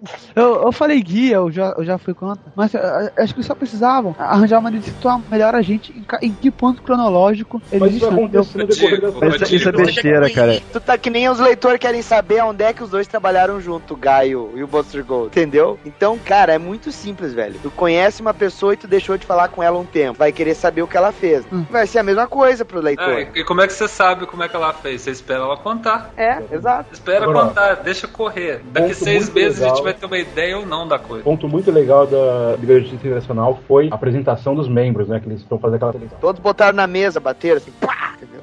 A apresentação dos membros ficou meio estranho. Aí não, eu achei engraçado. Vocês não acharam que aqueles dois caras que estavam fazendo a seleção eram os dois caras do Stormwatch inicial? Não. Do Authority? Cara, peraí, peraí, peraí. O peraí. Leatherman? É, ele, ele e a senhora. Não, os dois caras da ONU. A senhorita Trelane. Ah, pô, eu também pensei nisso. O Jackson King e a outra Jackson lá, King e né? a senhorita Trelane. Eu achei que eram eles. E no fim Eu também, eu também pensei a mesma coisa, mas o cara uma tem baita outro nome. chance, cara, de unificar as coisas. É, mas o Agora, cara o que eu acho que achei se legal chama delegação lá. ali, é que quando eles falam da, da fogo, né? Eles falam, é, que a delegação brasileira irá me enviar um, um conhaque de primeira. Aí é uma pinga de Paraty, porra. é, sabe? É, caipirinha, ou então, né? Notas de É, eu achei bem legal, cara. Foi uma aventura nota 4. Gad, Jacélio, Dois. Ricardo, Três. Delfim, Dois. Daniel. Nota 3 e quero agradecer ao Felipe pelo, pelo voto de confiança por achar que eu deveria desenhar a revista. Também. Cajão. Dois. Eu vou dar uma nota 4. Achei bem divertido. Aí. O Vlad deu uma nota maior que a minha. Uau. É, tá, tô, tô esperando agora o universo saber. Vamos falar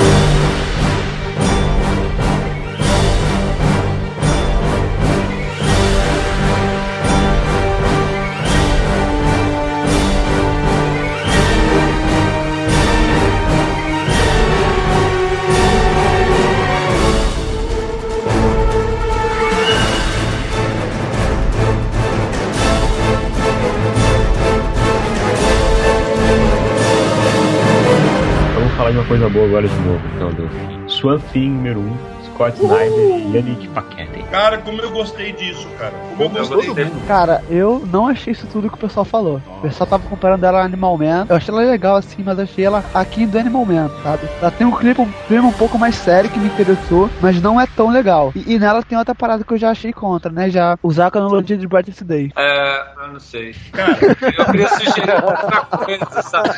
Porque a gente tem a prova ne- nessa edição. Tipo, a única coisa extra edição que tá na edição é: a gente, vai, a gente sabe que o uniforme do super-homem, com o desenhista Oh, bom, funciona. É, fica muito Cara, melhor o eu traço desse cara do que do Jim Lee, Eu cara. acho que o uniforme novo só não funciona perto da- das mãos, tá ligado? Aquele negócio de armadura que vai até um pouco da, de, de cima da mão dele não. Eu não engulo aquilo, cara. Achei aquilo ali muito escroto. Ah, eu gostei, cara. Agora, parte interessante de Monstro do Pântano. Arte fantástica, velho. O clima que passa aquela arte é muito bom. Eu gostei muito porque é uma arte sombria, só É que, que não, Paquette, né? fica, que não É. fica é, no preto. Não fica naquela coisa de preto, sombra o tempo todo. É uma arte colorida, cara. É uma coisa colorida que consegue te trazer uma ambientação psicológica mais densa. Eu lembro quando das primeiras revistas do Moore, quando saiu Super Amigos, eu li ainda, cara. Eu, eu senti o mesmo climão da época, assim, sabe? Guardadas as devidas proporções, eu achei que eles mandaram muito bem, cara. Tem, tem, umas, tem umas sacadas muito legais, que nem quando ele fala que a questão do, da- do, do mundo vegetal ser muito mais violento que o animal. Cara, é questão muito que legal ali- isso, Isso cara. é Muito bonito, legal. cara. Isso é muito bom. Ah, Muito o- mesmo. o- você vê que tem uma- existe um- uma beleza estética no, no texto dele que não tem em nenhuma das outras edições de ninguém. Aham. É, é, é aquele negócio, apesar de eu adorar o, o que o Lemar fez no Homem Animal, tenho que admitir que a revista mais bem escrita é o Swamp Thing. Não, de longe. Eu, eu vou, vou confessar um negócio que eu esperei alguém traduzir pra ler de novo, porque eu não tava entendendo porra nenhuma, cara.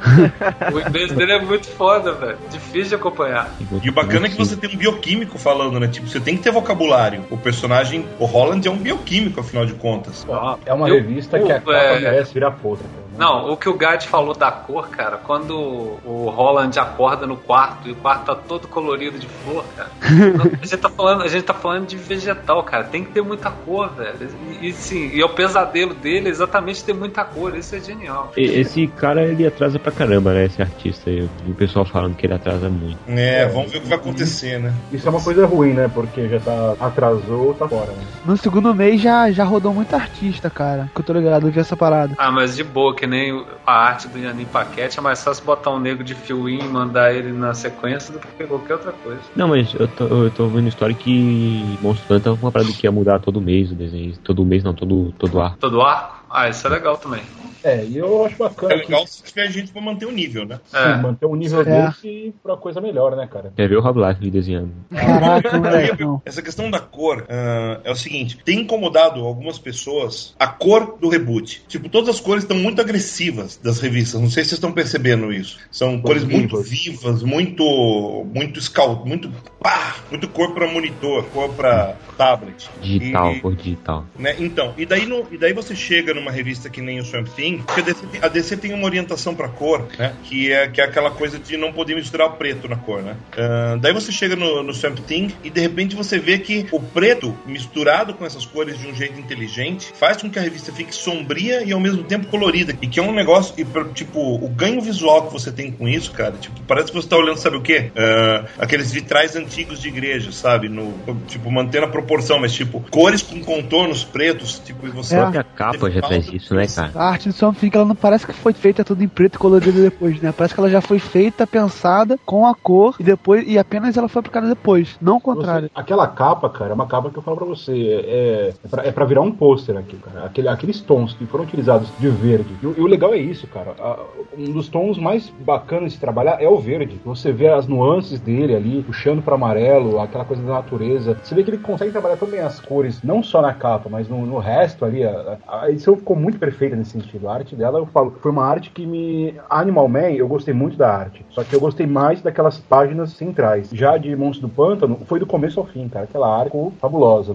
Animal Man é outra coisa, né? O Animal, o Animal Man ele, ele, ele, ele privilegia muito pouco pretos. Tem horas, inclusive, que o contorno parece quase inexistir. Ele usa a cor pro terror e não, não utiliza o, o preto pro terror. São duas abordagens diferentes e as duas funcionam muito bem. Uhum. E o- e o que eu acho legal é que você vê que as imagens, embora elas sejam sombrias, elas não ficam carregadas de sombra. É, pode ser clichê falar isso, mas não ficam carregadas de sombra. Elas têm cor, elas têm vida. Mesmo assim, cara, logo de começo, quando tem aquela uma página que mostra pombos caindo do céu, Nossa, aquela página é muito linda. morcegos, Caraca, sinistro, cara. Cara, as Ah, coisas são ah. coloridas, elas passam uma densidade tão foda, tão foda que você fala, nossa, cara, é, é muita habilidade. Não, e se você parar pra pensar, a edição se passa num dia de sol a céu aberto, sabe? Tipo, é, é uma coisa iluminada, sabe? E, e ainda assim consegue ser um terror ali. E é um terror Agora- bem construído. Ô Daniel, a, a gente sabe que a DC tem uma orientação, cara, pra não, não incluir preto na, na palete de cores, né? Pra, pra poder preservar a arte, o preto puro, né? Isso, é o preto absoluto do, do traço. Exatamente, mas só que no Monstro do Pântano, ah, isso, isso não acontece muito, né? Tipo, a paleta é muito mais sombria do que essa paletona carregada que você tá vendo em todo o reboot, né? Eu também achei. Só que eu acho que tem muito a ver com a proposta da revista. Porque todas que a gente comentou até agora, tirando o. Talvez o Liga da Justiça Internacional e o, e o Gavião Arqueiro. O Gavião Arqueiro. O Arqueiro Verde. Pior que tá parecido, né, velho? Tirando esses dois, eu acho que todos eles estão muito ah, calcados na memória afetiva que nós temos dos personagens. E essa, e essa fase do Monstro Pântano, ela tá tenta remeter o máximo possível a do Alan Moore com o mas sem ser médico demais. E a cor, eu achei que remeteu bastante, cara. Ao material que a gente vê do, do Stephen Bissette com, com Moore. Ela tá bem sombria mesmo, sabe? É, vocês repararam, aí já vou de novo. É, vocês repararam os easter eggs dessa edição? Vamos Na verdade, lá, eu não reparei, eu vi. Ó, tipo assim, se liga no motel que ele tá. Qual o nome do motel? Sim, Toto não, Brands né? Motel. Toto Brands Motel. Qual o nome do desenhista clássico do. do... Ah, o Totoben, é verdade. É, e aí também, na, aí tipo assim, a Casa do Pesadelo tá cheio de das- daquelas plantas lá, pegar o tipo antídoto, né, dentro de um, de uma armário secreta. Aí ele digitou uma senha, 1971. Joguei aqui no Google, 1971 e o Monstro do Pântano, aí aqui diz na Wikipedia. Monstro do Pântano apareceu pela primeira vez em é, House of Secrets 92, de junho a julho de 1971. Ou seja, o, cara aproveitou esses pequenos momentos pra homenagear a equipe clássica do Monstro do Pântano. Ah, vocês viram então o easter egg que tem na capa de Action Comics? Não. Na capa de Action Comics o- tá o Super lá e os carros atirando nele, né? Só dois Ah. carros são numerados: o carro 19 e o carro 38. Porra, 1938, ano de, ano de publicação do primeiro número de Action Comics. Depois quando eu bati o olho em Monstro do Pântano, me lembrou, é a arte que é gerada pelo- pelos praticantes de voodoo, Nova Orleans, né, em Haiti. A arte praticada por eles, né, é- ela é muito rica em cor e ela remete à morte, ela remete a temas sombrios. E mesmo assim você vê que para eles eles têm uma concepção de morte bem diferente do que a gente tem aqui no ocidente no geral, uma coisa triste, uma coisa lúgubre. E eu achei que esse Monstro do Pântano, ele remete muito a isso, né, a um- a- o que é sombrio, o que é denso psicologicamente, pode ser colorido. Não precisa ser só preto e branco, muita sombra. Eu achei isso muito interessante. Pro Dico que gosta de easter egg, na página 10 da, da revista, o nome nome do o nome do trator lá que ele tá usando é Vine Digger, né? Vine do Len Vine, né? Porra, maneiro. É, Pra você que gosta de easter egg, tá aí. Mais Bom, um. vamos às notas. Digo, Quatro? Gad, 5. Ao lado de, de Homem Animal foi uma das melhores coisas que foram feitas. já sério. Cinco. Ricardo, Não li, mas eu gostei, hein? Vou ler, vou ler. é muito bom, muito bom. deu fim. Só pra, só pra lembrar que as cores dessa revista são do Nathan Far, uh, Fair- Nathan Fairbairn, né? É um cara, já que a gente elogiou tanto, vamos dar o nome do rapaz. É, É cinco, é, cara. Daniel, Cinco. Kajima, Cinco também. eu vou dar um 4. Aí tá difícil essa mona, hein? Então vamos lá. Stormwatch, Paul Cornell e Miguel Sup- cara, São, cara, é a palavra que vem quando eu lembro dessa revista. Paul Cornell, Ah, aquele vocalista do, do Soundgarden, né? Caraca, é pouco o nome dele. Não, é Chris Cornell, cara. Ah, Tá viagem, aqui pensando, pô, é Paul Cornel mesmo? Não é possível. Mas qual que é o nome, que a palavra que vem na sua mente, eu fim? DC, de DC Comics, né? DC, são. Isso, cara, eu gostei pra caramba, muito bom. Gostei pra caramba. Gostei muito também. cara, eu não gostei. Aí agora eu vou explicar por quê. Cara, porque assim, muita coisa jogada na sua cara, O assim. Dico tá parecendo o personagem de Geoff John, sabe? Ele fala o que ele vai fazer. O Tico tá parecendo o Chico Lang, cara, dos debates da TV Gazeta. É que a fala é o seu poder. Vai, Delfim, fala da decepção. Cara, é o seguinte, cara, eu esper... de cara eu posso falar que eu esperava muito mais da revista. A única coisa que me deixou feliz na edição, tipo, eu, eu não gostei do, não gostei muito da abordagem. Eu gostei, em- eu gostei de coisas pontuais, sabe? Eu gostei da, de existir uma projecionista que, que uma pessoa que manipula a mídia. Eu acho que, tipo, como que eles não tinham isso na Authority, cara? Isso é fundamental. Eu acho perfeito. É, é um, é um baterista A volta fazia melhorado, né? Sim, sim, é um e, e mais baterista. custosa, né? Um baterista mais Uma ah, coisa boa de Stormwatch foi dando um papel de importância pro John. Isso pra mim foi o, o ponto mais alto da Stormwatch, que é inclusive o diálogo que ele tem com Apollo, no qual ele diz, né, que ele é conhecido em alguns lugares como um herói, mas quando ele precisa ser um guerreiro, ele o faz com o Stormwatch. Agora, a capa do Stormwatch engana muito, né? Porque a capa do Stormwatch mostra o John, o, o Meia-Noite e o Apollo, como se fosse assim, porra, é o Authority aditivado com o John, né? É, Mas, na verdade, até que o Apollo era o líder, pô. Cara, no fim da edição eu fiquei com aquela impressão, sabe qual? Eu fiquei com a impressão de que eh, o Stormwatch vai ser uma coisa e que o Apollo e o Midnighter uma hora vão inventar o Authority. Não. A impressão que o Midnight ia comer o Apollo. Não, também. Ô, Delfim, Delfim, eu não deixaria essa questão de fora, não, cara. Porque se existe uma Liga da Justiça agora no mesmo universo que um Stormwatch, uma hora ou outra eles vão se pegar de frente. Exatamente. E daí. Todo mundo tá esperando pra ver Midnight Midnighter vai E al- em alguma hora, alguns membros do Stormwatch não vão gostar dessa história e tipo, vão querer agir independentemente pra, tipo, sem ordens de ninguém. Tipo, e daí. Pois é. pois é, Outra, coisa- Mas, que eu achei, eu, é, a impressão que eu tive é que o Marciano é um agente do Stormwatch filtrado na Liga. Não, eu acho que ele não tá mais na liga, não, cara. No- Ah, eu não sei, eu acho que ele tá na Mas- liga sim. Aí É? que tá, ele pode não deixa vir, bem né? claro isso. Não Depois É, desse não- não arco, fica claro. depois desse arco de seis meses, que é o início da liga, não, eu não me surpreenderia de repente ver o Marciano lá, porque é a memória afetiva que o cara tem do desenho, entendeu? O John, quando fala sobre ser um herói, ele fala no tempo presente. Então eu tô Exatamente, ele achando que ele tá lá sim. É, Esse é o ponto. Quando ele fala pro Apollo, ele deixa bem claro que existem coisas que ele tem que fazer no conceito dele e que ele não consegue fazer essas coisas com a Liga, entendeu? Eu acho que é coisa assim, como a Liga é aquela coisa mais. é, somos bonzinhos, somos. Não, não, não, não cruzamos certas linhas, e ele sabe que certas linhas têm que ser cruzadas, quando ele precisa fazer isso, é o que ele falou. Ele se torna um guerreiro, e ele faz isso com o Stormwatch, né? Eu acho que esse é o ponto mais interessante disso. Que provavelmente ele tá na Liga, né? Que, tanto é que ele fala do- da Liga em específico, mas ele também tá. Ele também. Então, não fala assim que ele foi, fala que ele é membro. Esse é o E, Hum, e a arte eu achei aí. muito estranha, cara. Os caras estão tudo cabeçudo, velho.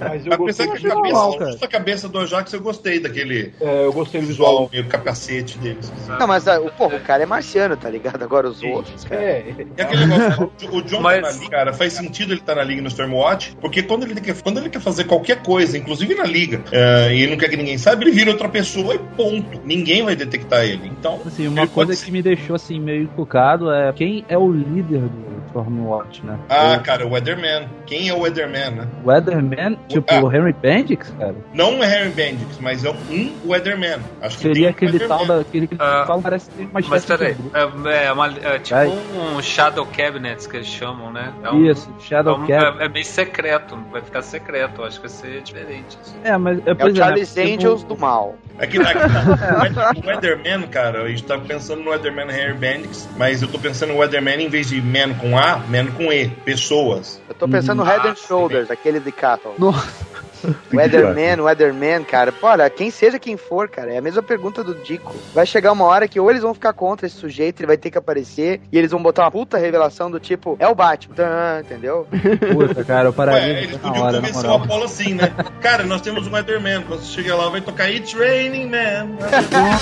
Cara. cara. Mas, mas, tipo, deixa eu falar do que eu achei de ruim, a decepção em si, sabe? Mais, cara? Não, é sim, claro que mais. Porra, eu achei o Jack Hawksmoor, cara, muito, mas muito fraco, cara. Tipo, É, eu fiquei decepcionado com o Jack também, ele, cara. Eu ele tá muito, Jack. muito fraco, sabe? A engenheira também parece meio deslocada, sabe? Apesar Tem de você ver que ela é muito fodona. também, né, cara? Aquele diálogo com a Jenny, assim, nossa, eu achei que é muito ruim. Eu, tipo, eu gostei da, que existe a Jenny Kill, cara. Agora, quem é aquele cara que tá com a Jenny Kill? Não, não Ah, importa, não, aquele Warner. diálogo, cara, que diálogo horrível, cara. É, os diálogos dessa revista são terríveis porque eles, eles partem do pressuposto de apresentar os personagens. Então tem umas obviedades muito do tipo, ah, você é criança do século. Vamos ver o que você é capaz de fazer? Mas, não, não, não, Isso aí mas... não Gente, lembra nada? edição, não lembra cara. nada? Calma. Lembra a liga, hein? Isso Ah. lembra a liga. Ah, mas é que você tá, pode o?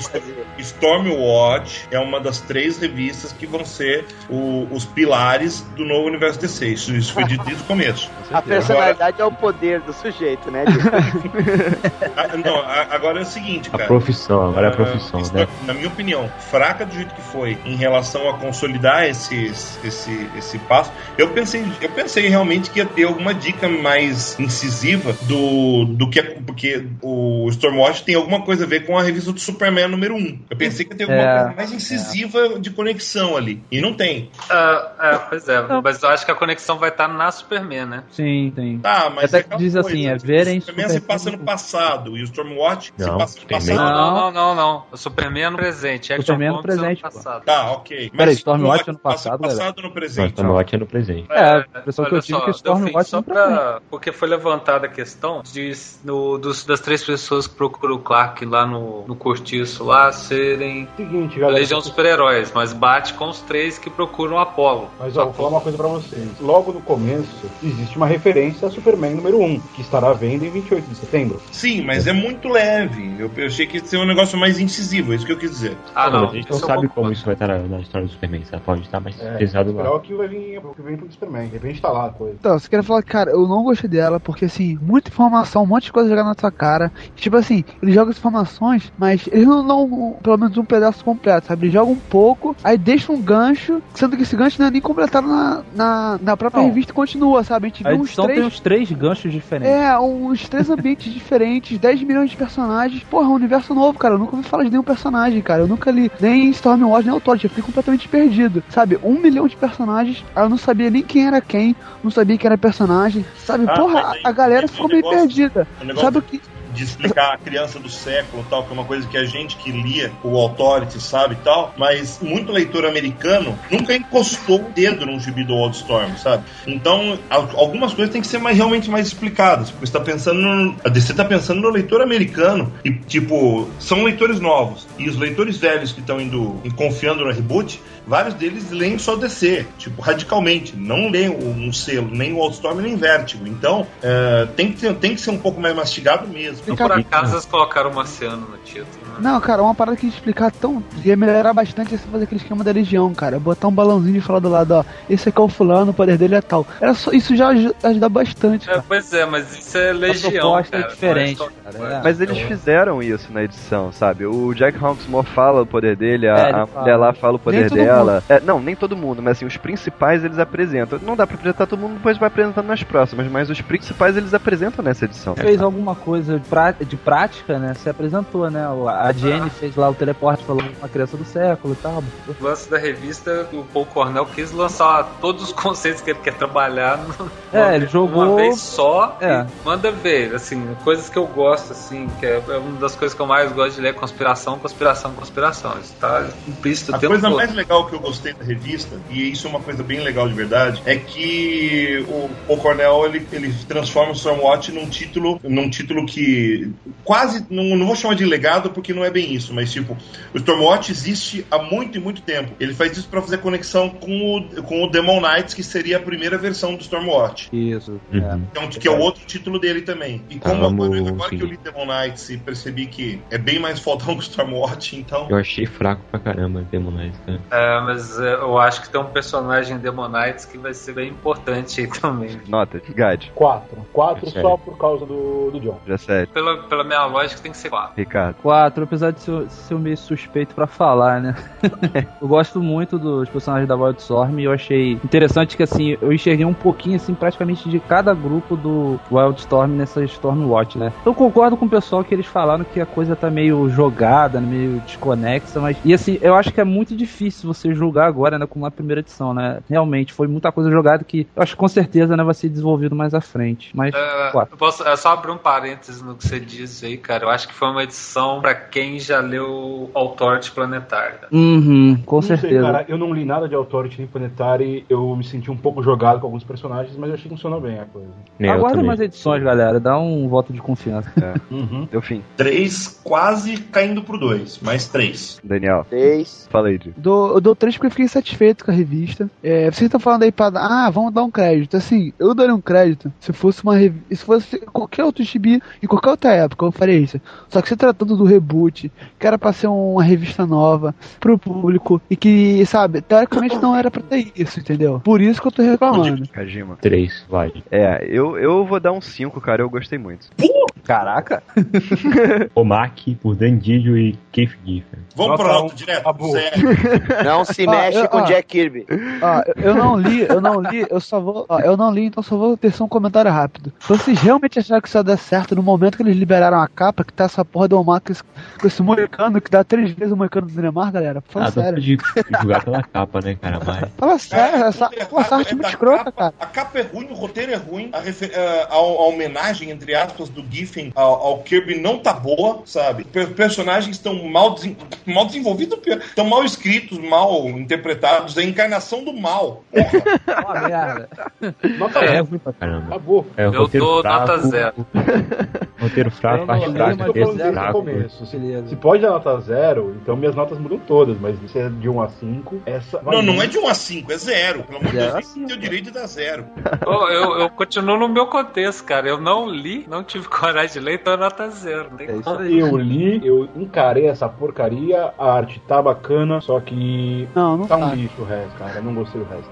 Então é nota zero mesmo. Não, não, e fora que tem uma coisa muito preocupante, eles transformam o Cadmus no Cadmus que tá em Young Justice, que é, É, uma é. empresa que tem vários, um subsolo gigantesco embaixo, uma coisa, uma coisa meio envolvida com, com pô, tem o Mokari lá, então quer dizer que tem Darkseid envolvido com aquilo. Tipo, eu acho, eu acho que, tipo, se não acabarem com a revista logo, essa revista vai criar um problema, um problema cronológico assim do tamanho de um bonde enorme, gigantesco, sabe? Eu acho que é, é aquela coisa, sabe? Tipo, deixaram o editor escrever e fuderam tudo, fuderam tudo, tudo, tudo, tudo, tudo. Ah, vai ser o primeiro a ser cancelado, Delfim. Fique feliz. Não, não, mas isso foi, é, tipo, você lê e aposta. Tinha gente que fala, tipo, eu falava, o primeiro candidato ao cancelamento era Hawk and Dove. Já não acho mais, é o Mac mesmo. É Então vamos lá, nota, você- digo. O Omac, cons- ó, pra você ter, eu, eu, uma coisa Omar que- zero, Desliga o cara. Delfim, desliga o Delfim. não, tem um negócio. Você falou só mais uma coisa. Quem acompanha, é, quem me acompanha nos podcasts sabe o quanto eu meto pau em alguns, em alguns roteiristas do passado. Eu vou falar uma coisa muito séria. Dan Didio conseguiu produzir um roteiro pior que o roteiro do Danvado.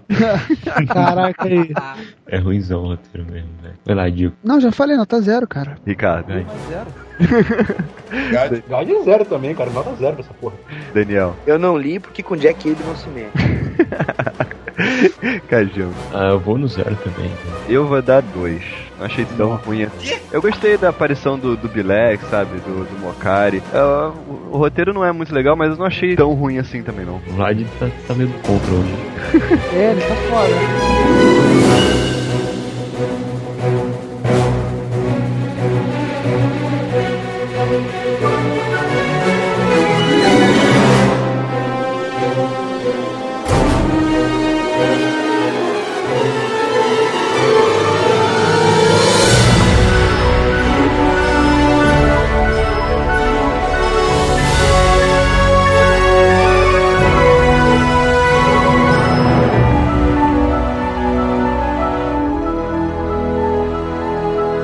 Batwing por Jadwick B9. Não é Muito uma boa, surpresa Batwing, cara. Excelente surpresa. Eu falei Eu a melhor surpresa de todas. Eu respondo, é aquele negócio, quando eu falo pra todo mundo que o Jodivini que aprendeu, aprendeu a fazer as coisas no, na Juniper Lee, todo mundo fica rindo e tal. Mas, pô, a prova aí. Eu gostei. O roteiro não é dos melhores. Eu achei o roteiro mediano, mas uma das coisas que me surpreendeu foi a arte, cara. Eu achei a arte muito bonita, cara. Olha, Cara, a arte é bonita, mas não tem cenário. Sinto muito, cara. Tem cena ali que não tem cenário. Ah, Então. pois é, cara, isso me aborrece muito. É, o, o cara punhetou ali nos personagens, bastante degradê, bastante efeito de relevo, mas chegou a hora do prazo, puta merda, esqueci o cenário. Aí tascou cor plana no fundo e deu. Ô, ô, Daniel, isso que eu queria te perguntar, cara. Esse, esse relevo, essas coisas, é do desenhista ou é, ou é do, do colorista? Não, ah, hoje em dia o pessoal tem feito muito essa parte de relevo com grafite ou com marker, com caneta da Copic ou de outras marcas. E aí você trabalha os tons de cinza e depois a cor feita em cima, ela pega aquele tom de cinza e agrega na informação da cor. Então a cor fica mais renderizada. Ah, tipo, é aquela,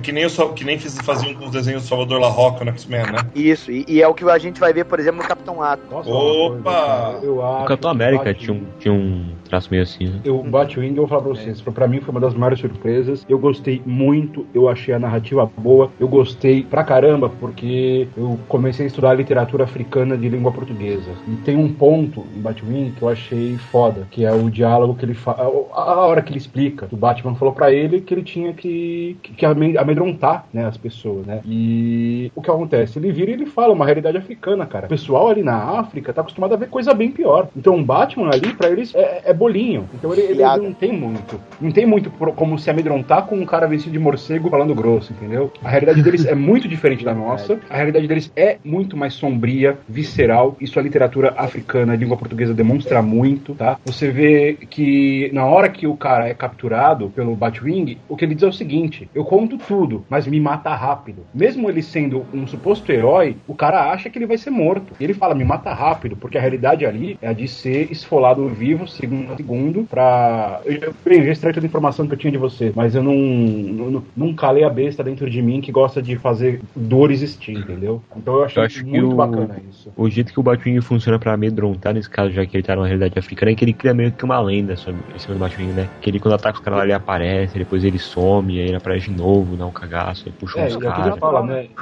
É, é, é o fim justamente desse, dessa citação dele, né? Que ele fala do Batman. Ele fala, não tenho como fazer isso, né? Não tenho como. O, um cara vestido de morcego não causaria medo no criminoso africano típico. Eles viram coisas demais da vida, sabe? E aí Ô, ô assim, Gat, eu vou te contar uma história que eu vi. vi. vi assim, eu tava na rua lá na África do Sul, daí tinha um cartaz no. Ah, um cartaz falando do- de jornal, assim, da manchete de jornal. E a manchete era assim: portador do HIV é cozinhado vivo. Aí eu fui perguntar por quê? Não, é- daí o cara foi me explicar, não, porque aqui assim, se o cara tem HIV, sabe que tem HIV e começa a passar pras outras pessoas, a comunidade se revolta, vai lá, mata ele, pica ele todo, põe na panela, ferve e depois joga fora. Você Ai, vê, é é justamente isso que eu falo, cara. É uma realidade muito bruta, muito crua. E é justamente esse é o ponto bacana do Batwing que ele responde, né? Mentalmente, dizendo que o Batman falou pra ele: bem, você vai ter que dar um jeito de vender essa ideia. E aí ele entra naquela história: tudo bem, eu vou ter que criar um mito. E é a coisa que a gente mais faz bem aqui na África, né? Porque é um berço cultural muito grande. Remete a um outro herói africano, que é o Fantasma, né? Que também criou um mito. Sim. E- Mas você, o fantasma ele tem um pouco mais de, de uma coisa mais fantástica,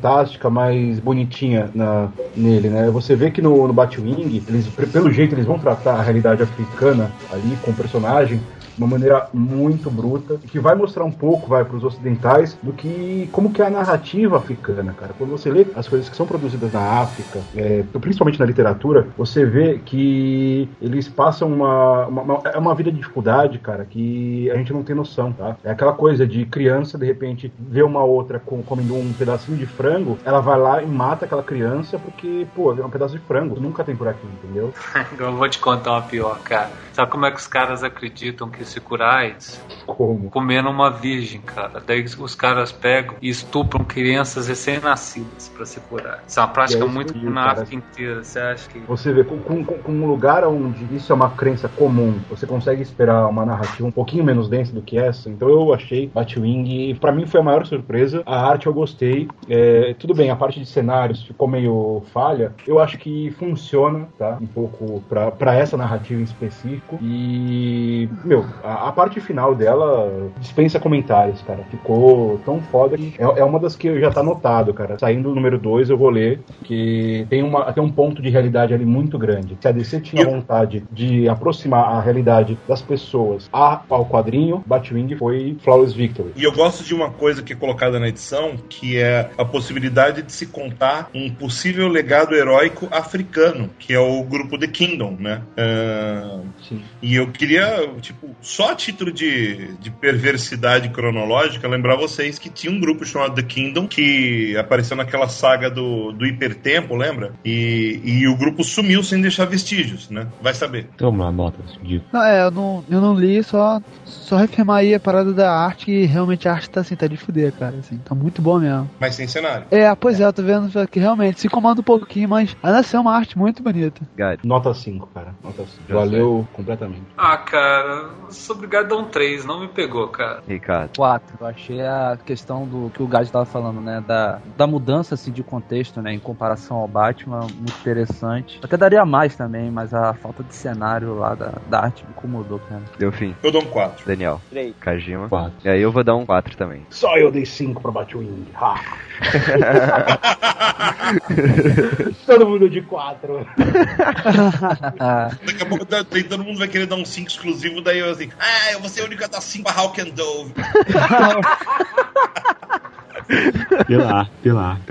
Então vamos lá. Man of War 1, Ivan Brandon e Tom Metternich. Então deve. Cara, Man of Tentei War, ler, não uma revista consegui. de guerra que merece todo o destaque. Eu, eu tuitei isso, inclusive, na hora que eu, que eu li a revista. Uh, Man of War tem. É é que Man of War tem duas histórias, então a gente tem que ir com muita calma. Mas a primeira história, a história que fala sobre o neto do Sargento Rock, ela é a primeira história de legado desse reboot. E talvez seja a única história real, de real criação de um legado. Eu acho que Van Brandon trabalhou isso muito bem, criou um personagem bem polêmico, sabe? Uh, que, que, tem, que pode, pode, pode dar muito pano pra manga. E, puta, eu gostei muito, muito dessa primeira história. Tanto quanto eu odiei a história do Navy SEAL do Jonathan Varkin, que eu achei um lixo do começo ao fim.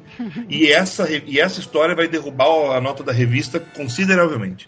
E a- agora, outra coisa pra destacar: é talvez o melhor capista do reboot, esse cara do Man of War, cara. É sensacional o capista. Capa muito boa mesmo. Muito boa. Cara, eu li, sei lá, não sei porque eu li rápido pra. Porque tava logo antes do, da gente gravar, mas eu, eu não sei dizer o que exatamente que eu achei, se achei bom ou ruim, sabe? Eu achei fraco, achei bem fraco. Eu não acho que a história seja ruim, cara, mas não é o meu tipo de história, não. Assim, essa história de guerra tal. Eu, Também não é achei. tipo de história, não, Matheus, mas é aquela coisa, tipo. é, Eu tava muito curioso porque tinha vazado que a história ia ser uma história de um, perso- de um Sargento Rock que não era o Sargento Rock da Segunda Guerra. Isso. O fato deles terem preservado o Sargento Rock na Segunda Guerra Mundial, sabe? E, tipo, é o avô dele, o Sargento Rock. Então, tipo, eu, eu Uhum. já achei. Eu achei isso de uma. Assim, de um respeito ao, ao, ao passado do Sargento Rock, sabe? Do, principalmente o material do Joe Kubert, que ele fez recentemente. Tipo, pra, que pra mim o Sargento Rock definitivo é o Sargento do, do Joe Kubert, sabe? Então, tipo, não mexe mais com aquilo. Vão pra frente, que as guerras são outras. Não vão ficar com companhia moleza. Vão pra, pra, pra outra coisa. E é, é por isso que eu gostei. Tá, vamos pras notas. De... É,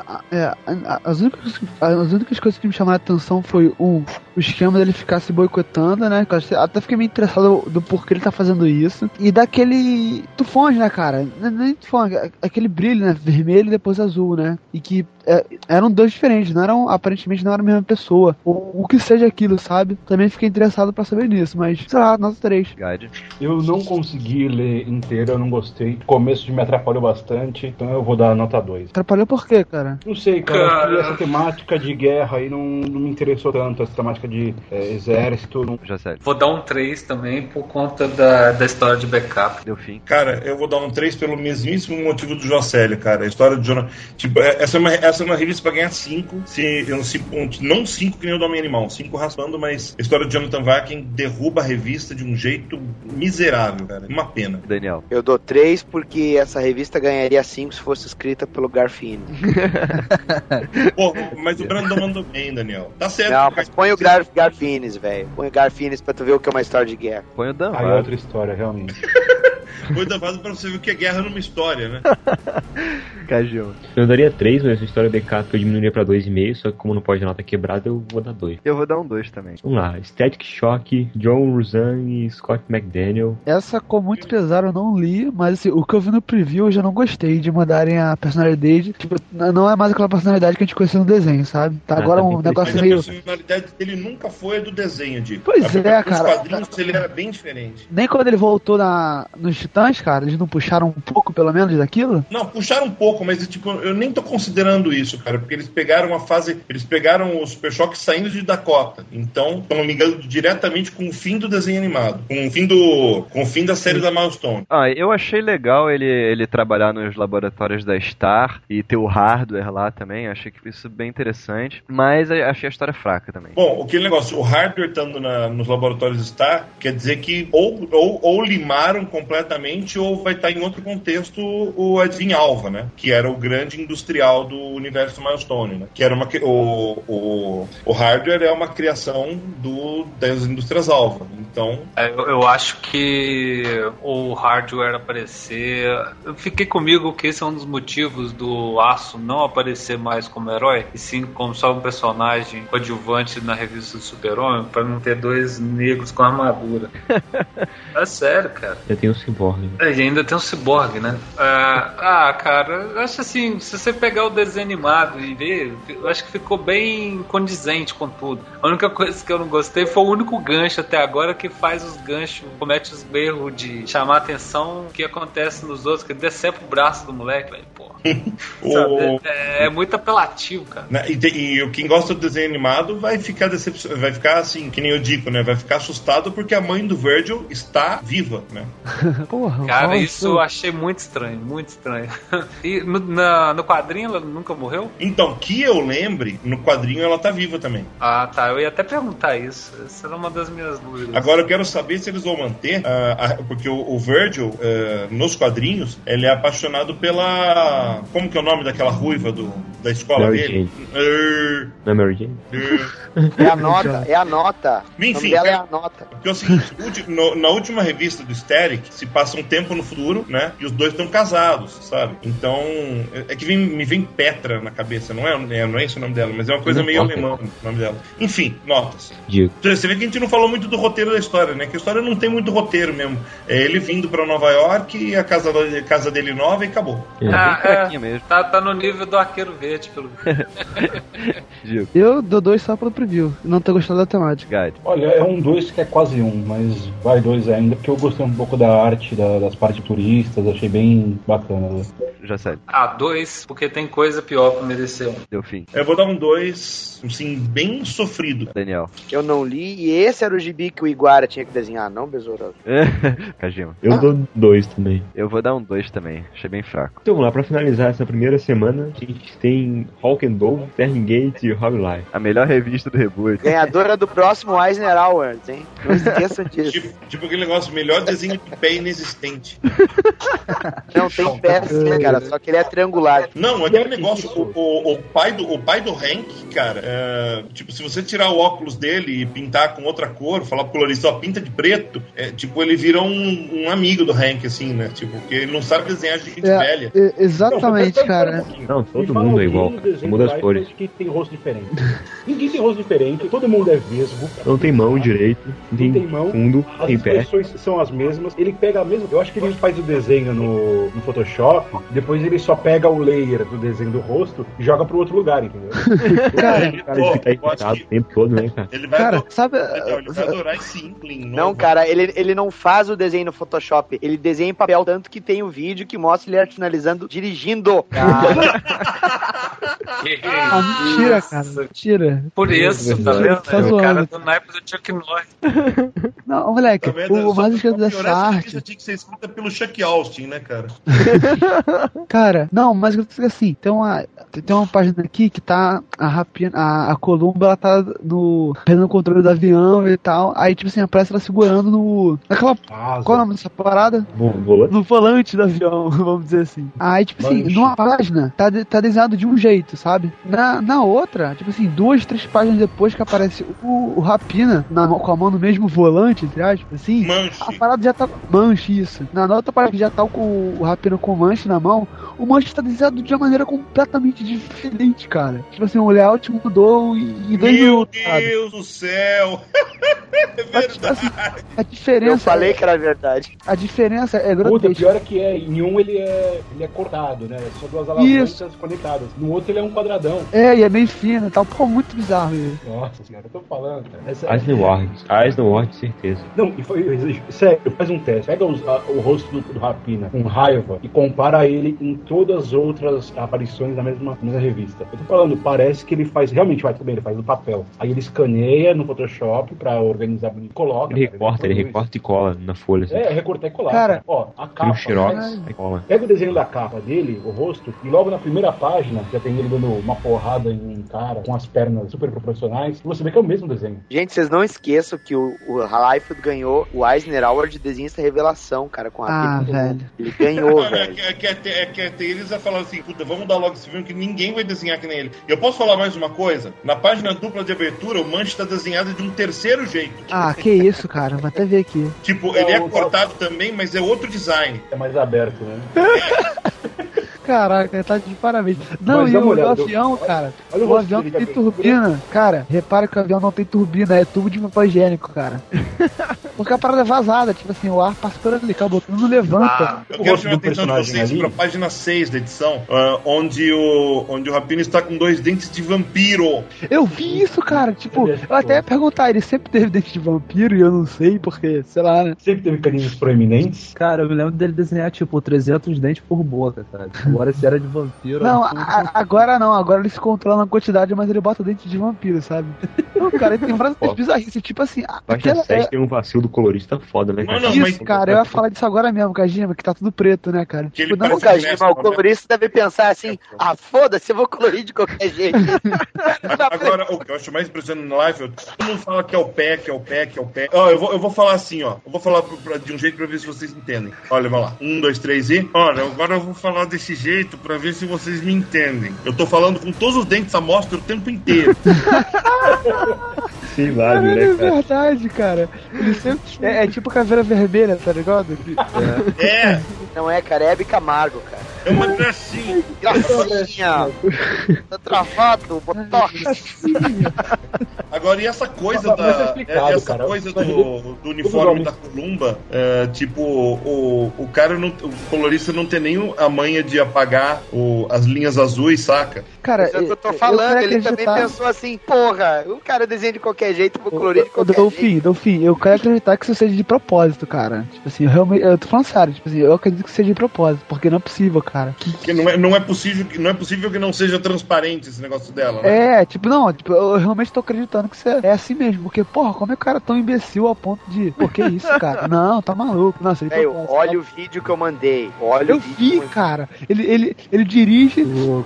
arte finaliza esse filme ao mesmo tempo, né, cara? Esse cara é genial. Agora, o mais expressivo de todos, o tempo todo no desenho ali, é aquele zumbi. Caraca, o- o É, o primeiro aparição do zumbi é maneira. não, e, o- e o zumbi tem uma faixa de Ajax no meio do peito. É. Bizarra, cara. E no quadrinho do lado, os olhos dele não estão abertos, praticamente. Né? Não tem o pontinho preto. No outro seguinte, parece aquela marmota dramática, sabe? Tan, tan, tan. Dramático tipo, Que raios, ele, ele tá te finalizando essa edição sim, dirigindo. sim.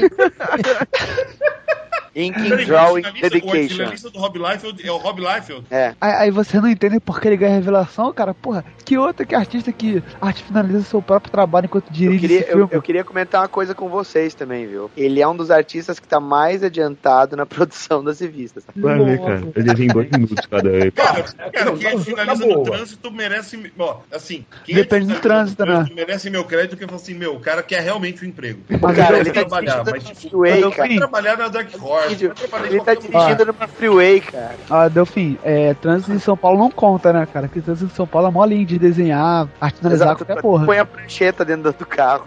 Pô, é tranquilo, Daniel. cara. Ô, Daniel, fica a dica pra você, ó.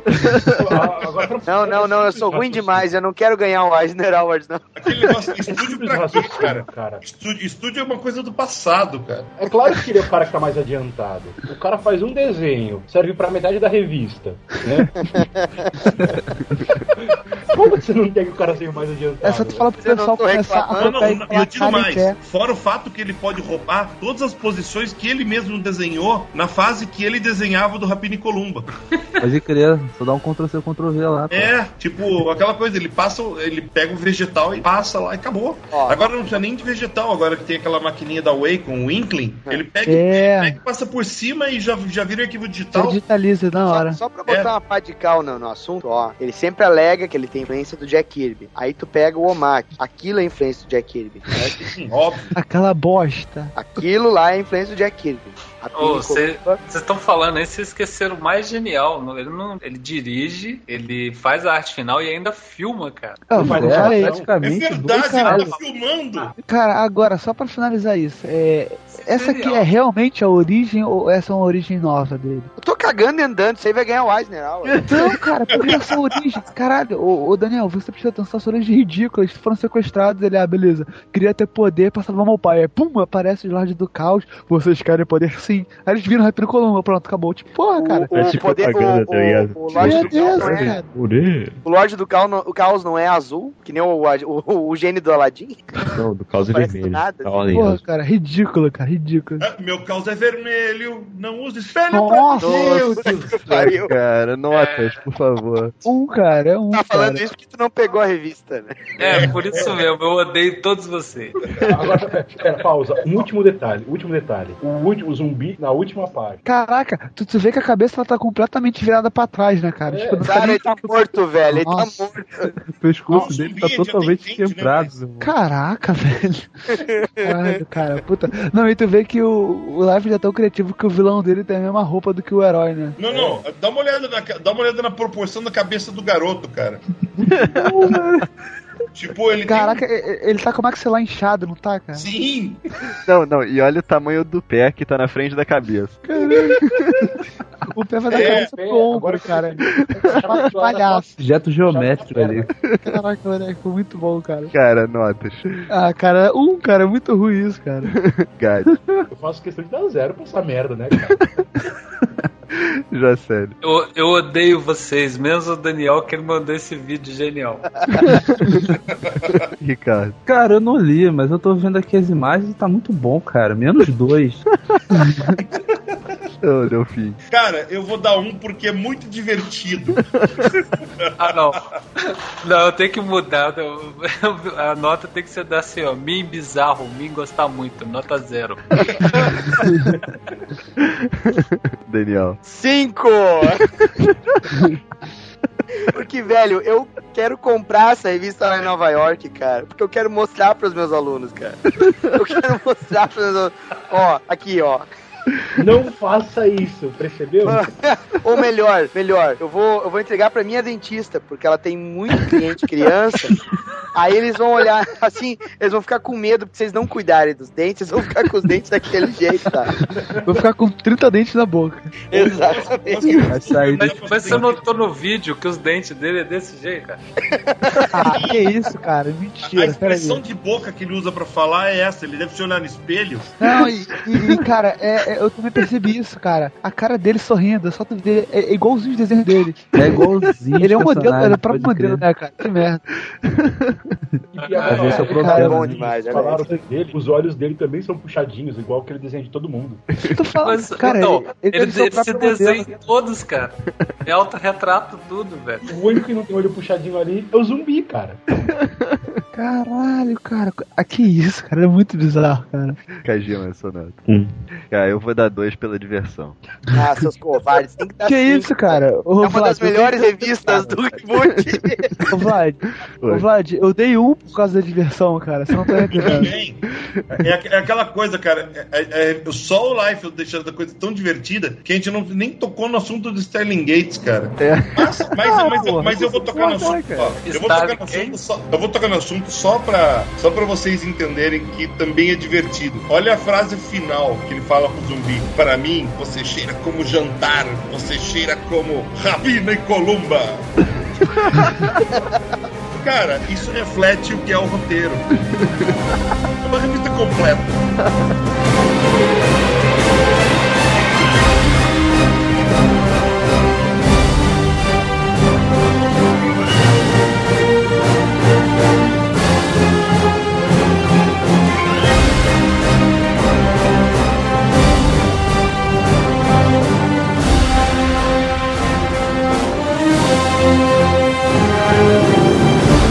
Mr. Terrific, Eric Wallace e Gianluca Gioliota. Cara, é uma revista mediana. É uma, é uma revista que muita gente não conhece o- as coisas do, do universo do Michael Holt, né? Mas estabelece a origem dele, porque ele tá fazendo o que faz, toques do passado recontados de um jeito bem rápido, bem simples, ah, um final bem, bem, bem marcante na, na revista. Ah, mas tem aquela questão, tipo, se ele é o terceiro homem mais inteligente do mundo, cara, tipo, ele devia ter ficado mais ligado que algumas coisas podiam estar acontecendo com ele. E realmente acabam acontecendo no fim da edição. E é bom que vai ser um número 2 bastante interessante. Eu tô esperando por isso, mas no geral a revista é meio mediona, assim. É, eu achei interessante, assim, o reposicionamento, né, do, do, do Michael Holt no, no novo universo DC. Agora ele não faz mais parte da Sociedade da Justiça, não tem nada a ver. Mas eu achei a história muito cansativa, muito arrastada, sabe? O, Eu achei legal a mudança na personalidade dele, né, cara? Ele tá o, arque- o arqueiro verde deveria estar. Vocês não acharam, assim, posicionamento meio político dele, assim? É, eu,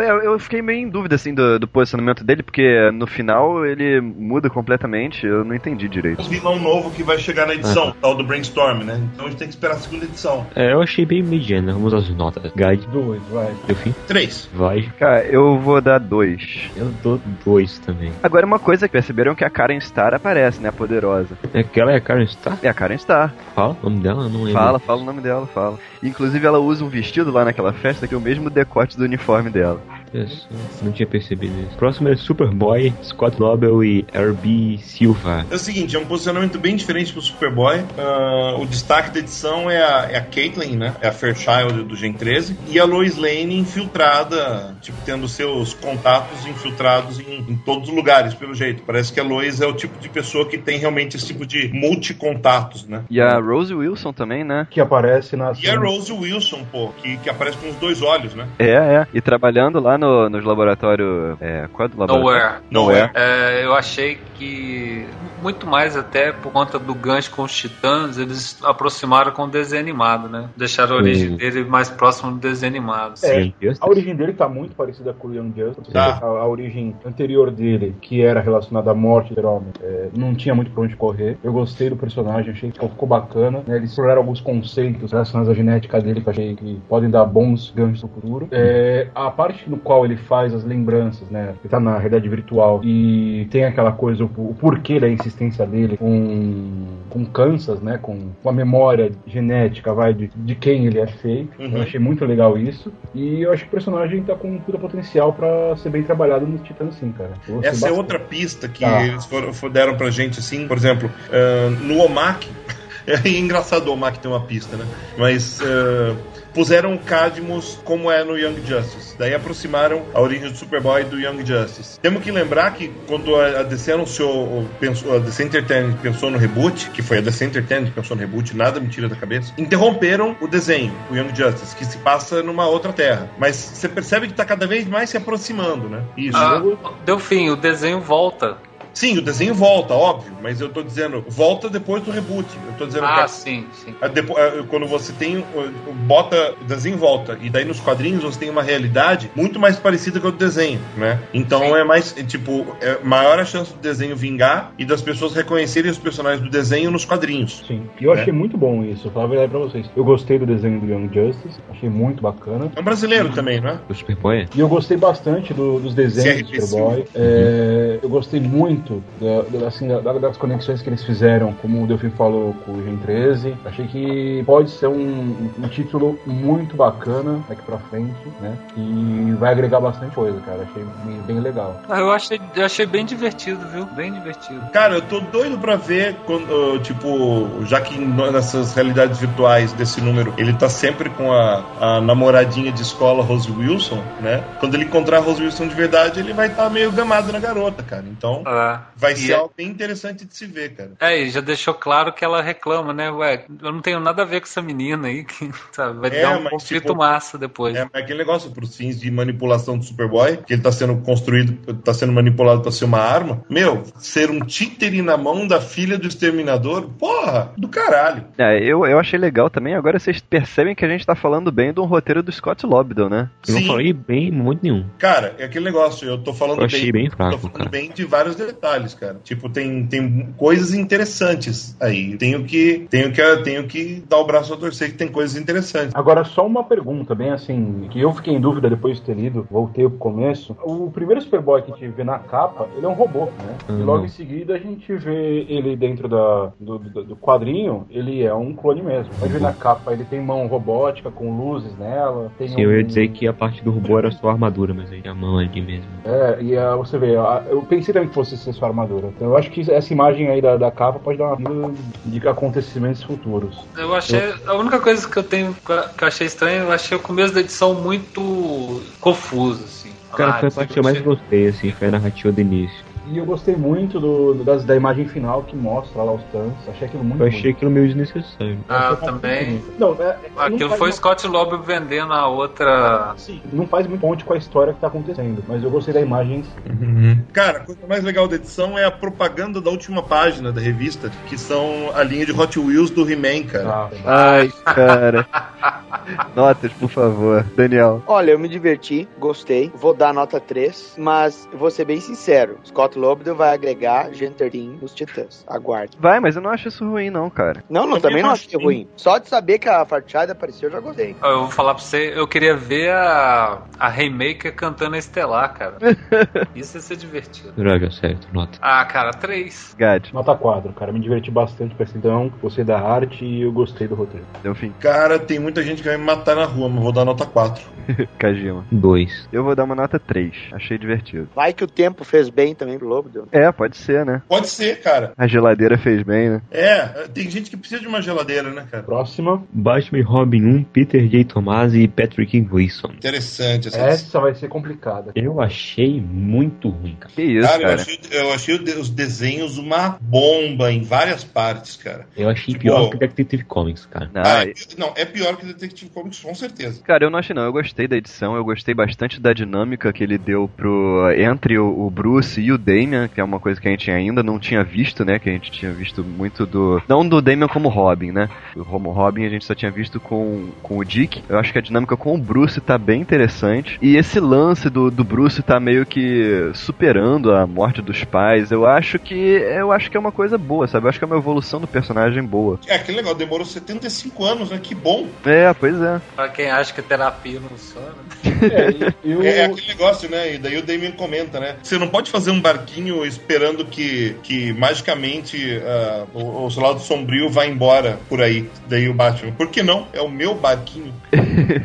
Pois é, cara. É, é, é, achei- isso eu achei bem legal, cara. É o filho Legal, dele, né, meu? É, é uma ponto alto da edição, pra mim, é essa superação do Batman. Não é a relação dele com o Damian. Porque, tipo, é óbvio que o, tipo, o Damian ia ter alguma encrenca com ele, porque o Damian tem encrenca com todo mundo. Então, tipo, é aquele negócio, é o pirralhinho mimado, saca? É, mas é uma encrenca diferente com o Dick, né? Porque o Dick, ele meio que não aceitava o Dick como Batman, né? Ele era forçado a aceitar aquilo, mas ele não aceitava. Agora, o Bruce não, ele sabe que o Bruce é o Batman. Então a dinâmica é um pouco diferente. Bom, vamos às notas então. Gad, Um 3 sofrido. Jacelle, Um 2 pela superação. deu fim. Cara, eu vou dar um, eu vou dar um 3, mas pelo desenho eu devia dar 2. Eu, tipo, agradeça muito que o roteiro é, é mais legalzinho. Cajinho. Faz algum movimento no Twitter Hum, pra oi. desenhar a revista.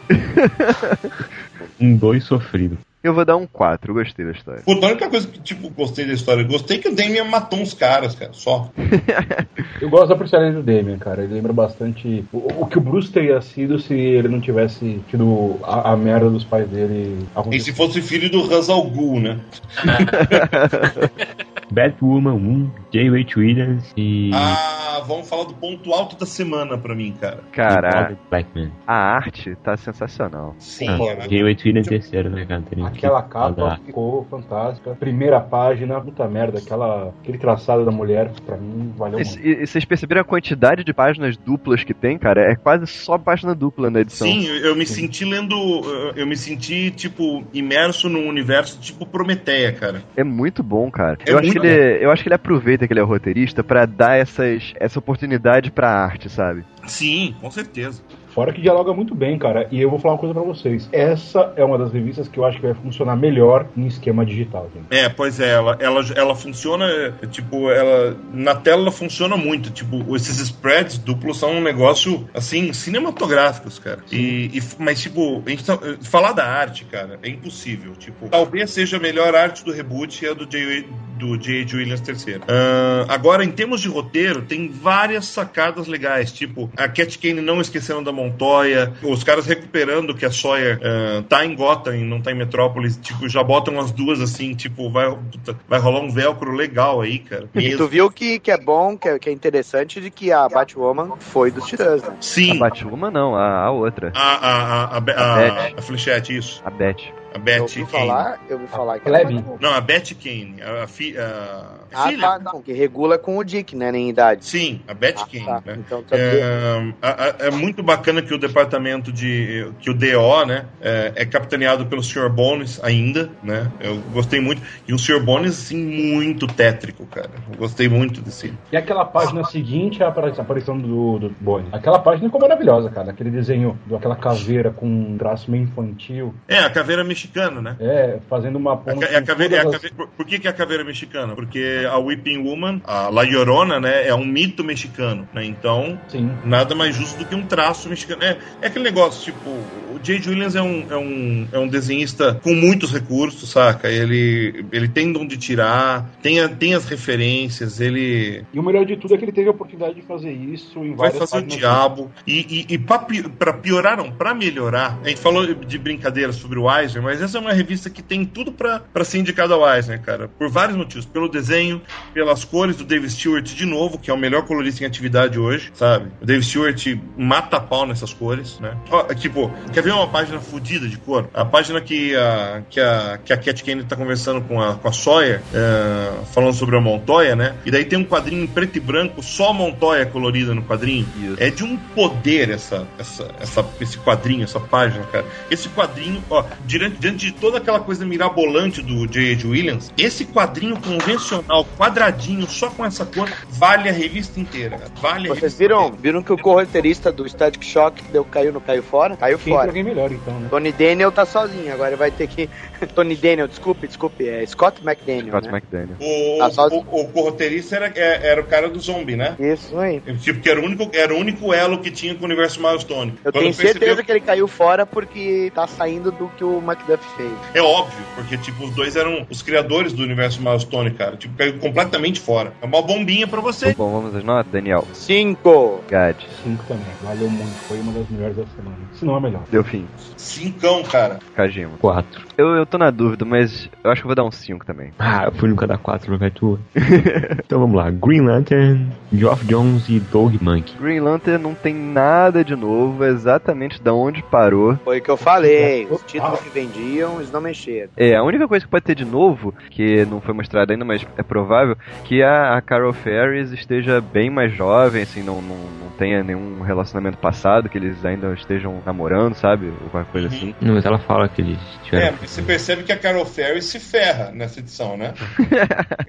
Ela, ela disse que ela já foi Safira Estrela e tudo mais. Então acho que A- a- aquela assim. coisa, ela, aquela, essa cena do restaurante, cara. Ah, aquela foi a melhor cena do, do quadrinho, velho. Tipo, Carol, yes, Hall, você pode assinar o, o, Meu leasing meu carro? meu carro. Porra!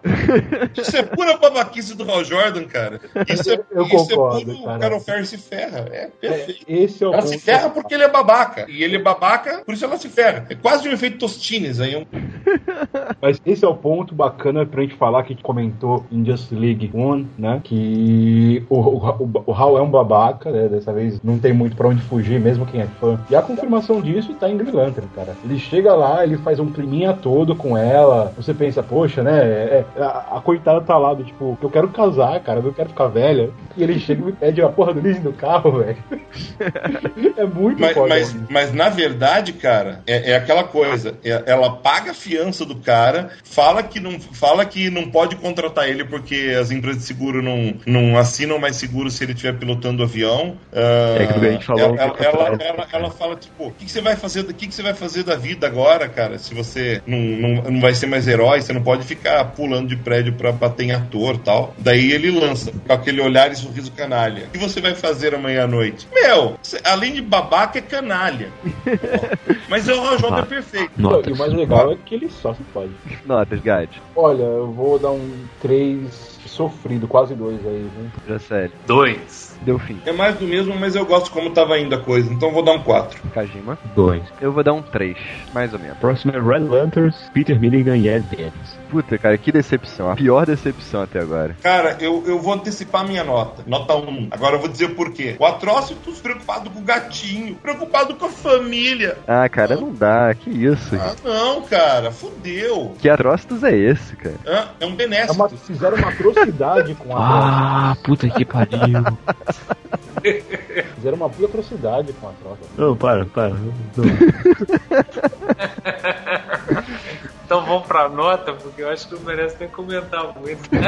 Merece, merece. O é aquele falou, negócio, é, aquele negócio merece é bonito de se ver o Lanterna Vermelho, mas tem que ter uma história, né? Não, aí que tá, aí que tá. Esse é o problema. Não tem que ter história. Eles quiseram colocar uma história onde tinha que ter porrada, sangue voando pra todo lado, explosão, destruição. E eles quiseram me colocar uma temática motivacional, uma temática, olha, ele, ele é o justiceiro da DC agora. Aliás, ele é o Ghost Rider, né? Ele vai ser o espírito da vingança. É, mas é mais pra isso mesmo. Cara, ficou muito tosco, cara. Eles cagaram bonito nisso. Hum, Não gostei mesmo. Acho que não cumpriu metade do que tinha sido prometido em relação a isso com o que a gente viu nos previews. É uma pena que o Ed Ben esteja nesse barco furado. É, mas é um barco furado aí que, pelo jeito, eu não sei não, cara. Eu acho que essa revista vai vingar, viu? Mesmo não sendo boa, ela vai vingar. Bom, notas, Daniel. Eu não li, mas o Ed Benes tem que desenhar cu e buceta.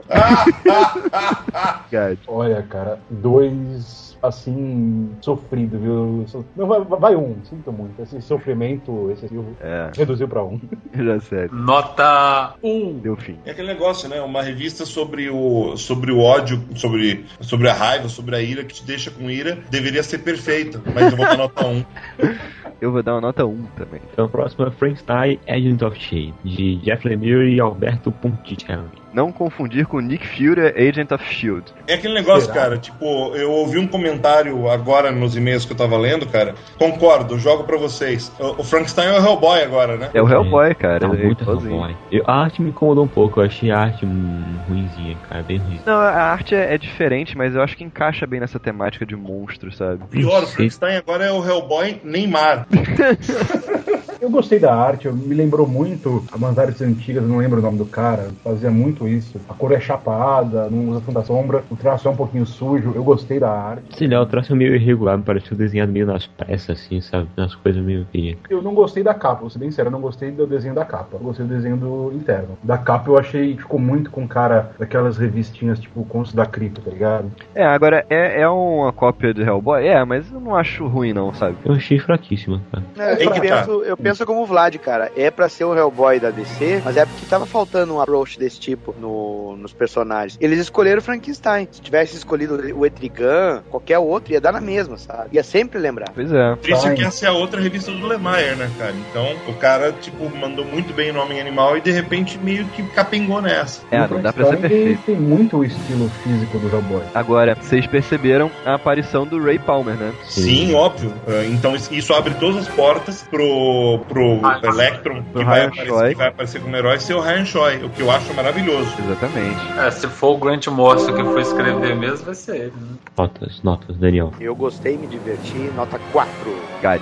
Olha, eu vou dar nota 3, quase 4, porque foi divertido, mas não bastante pra subir essa nota de 3 mesmo. Deu fim. Admito que eu esperava mais. Vou dar um 2, esperando que cresça no futuro. Kajima. E três.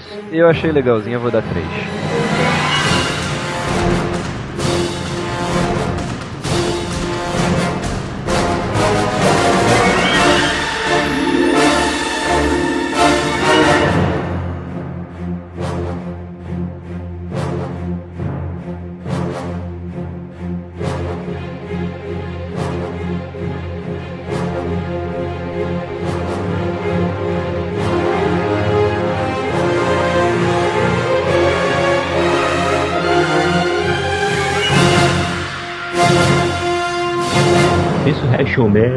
Abnett e Ed. E Não gostei. do Fernando Dagnino. Não gostei. Eu gostei. Eu gostei também, cara. Gostei um pouco. Eu não gostei, mas eu não achei que foi ruim, não, sabe? Eu achei que poderia ser melhor, eu esperava mais dessa revista. Cara, eu, esper- eu esperava justamente. Eu esperava justamente isso. Eu esperava, tipo, já, já que o, o, o Resurrection Man, o Mitch Mitchell, ficou tanto tempo sem um, sem um título, sabe, na, na DC, e eu esperava que fosse uma história um pouco mais mastigada, explicada. E o Dan Abnett sabe, sabe eh, ele é o, ele quase o dono do personagem, né? Ele é que nem o James Robinson é pro Starman. Eu achei um negócio tão, tão bacana, sabe, o jeito que, que ele fez de pegar exatamente da, da última edição publicada e, e- e- e recomeçar, cara. Tá, eu não sei, é, é poucos, poucos títulos da DC você poderia fazer isso hoje em dia. E, porra, é um cara sem uniforme, né, meu? É uma daquelas coisas interessantes. E, o, e confesso que esse desenho do. É, é Danino o nome dele, né? Isso. é, Fer- Fernando Danino, ele, ele me incomoda de um jeito bom, cara. Tipo, ele, ele, ele é mais classicão, assim. é, me, pa- soa como um desenho inglês do começo dos anos 80. Eu, é, o que bate muito, né? Porque o Dan Abnett e o Andy Lanning são ingleses, né? E essa Então, tem um clima bem inglês, né, cara? Lembra muito Dr. Who. Sim, sim. Eu, eu gosto muito do, do jeitão da revista, do jeito que a coisa foi conduzida, é, dessa mina meio Lady Gaga, que, que, Eu ia falar exatamente disso, que é cara. tipo um Lady Gaga NPC que está ali. aparece na história. Eu, tipo, Eu gostei muito dessa vilã, cara. Gostei. Eu achei É. o visual dela bem legal. Eu achei um visual um pouco diferente do que a gente tá acostumado a ver, no geral, assim. E como o Delfim falou, cara, impossível olhar pra ela e não lembrar de Lady Gaga, principalmente pensando nos clipes dela, né? Não tem, não tem uma menção a isso, né? Ela é bonita de um jeito meio. E, assim, e essa introdução da, da Madame Xanadu no fim, sabe? Dá, todo, dá toda a pinta de que vai ter algum crossover entre. Em algum momento entre a Justice, Justice League Dark e o Refraction Man. Então, acho que vai ser um negócio bem legal, sabe? É uma revista que é uma revista que é um pouco de. Vocês falaram do Doctor Who, mas é bem isso, sabe? É, é um cara atemporal, com poderes que mudam a cada morte. E. E, meu, que é tipo um páreo da sociedade, que é conhecido por. Tipo, pouca gente sabe o verdadeiro nome dele. Todo mundo trata ele como John Doe, John Doe né? Tipo, o João Ninguém. Então, sei lá, cara, é o tipo de título que me agrada, o tipo de condução de texto que me agrada, ah, a introdução sobrenatural sombria que me agrada muito, pra mim é muito bom. Não é melhor que a Batwoman, nem é melhor que o Homem Animal, mas tá no nível do Monstro do Pântano, por exemplo, pra mim. Então vamos às notas, Gad. Três. Deu fim. Eu vou dar um 5, é um 5 raso, porque eu acho que a revista ainda tem, tem pra onde subir. Kajima. Quatro. Eu não achei ruim, mas também não empolgo, então vou dar nota 3. Próximo, então, Demon Knights, Paul Cornell e George Neville. Neville. Opa! Muito boa, hein? Eu achei uma decepção, cara. Eu tava esperando uma coisa boa e decepcionei. Gostei pra caramba, cara. Os personagens interessantes, personagens bem introduzidos, sabe? É bem ambientado, assim, a, a Idade Média é bem retratada, a questão da magia tá muito legal. Eu gostei pra caramba. Os desenhos estão bacanas, né, cara? Eu O Diógenes. Neves é brasileiro também, não é? É sim, ele tava fazendo o Arqueiro Verde, né? Ah, é ele, é verdade. Mas, tipo, esse desenho, negócio da introdução dos personagens é verdade, muito legal. Tipo, aos poucos, tipo, a introdução eh, na história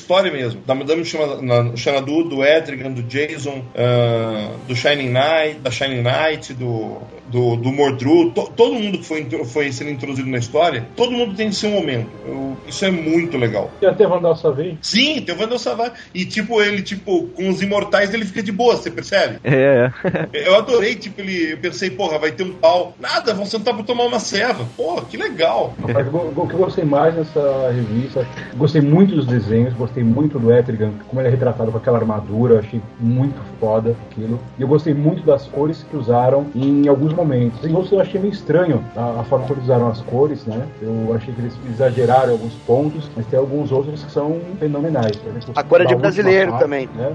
É, do Clair, né? Não, o Clair fez o Nankin. Clarear de final, desculpa. Eu gostei muito, por exemplo, da- das cores do começo, da, do, no qual tem a espada sendo jogada, a coisa debaixo da água, o próprio. Tem muita assim. da expressividade dos rostos, cara. Tá muito legal. Sim, ficou muito bom. Foi, foi uma das coisas que eu mais gostei essa semana também, cara. Foi as revistas que eu achei mais bonitas. A referência à magia eu achei legal. Eu quero ver Cara, como vai uma ser trabalhado Amazona no isso. grupo, cara. Tipo, tipo, o fato de ter uma Amazona do passado eu acho muito interessante. É um grupo interessante pra caramba. E tipo, e, e a Madame Xanadu, inter- tipo, interessada no Edrigan e fica com o Jason porque ela quer ficar com o Edrigan. Eu acho que caralho. É, isso é muito legal. Pra mim foi uma repaginação muito foda do visual do Etrigan. O lance da armadura dele, eu achei legal porque aquela roupa que a gente tava acostumado a ver, que era tipo uma roupa meio de bufão, né? Aquilo não dava É. cara.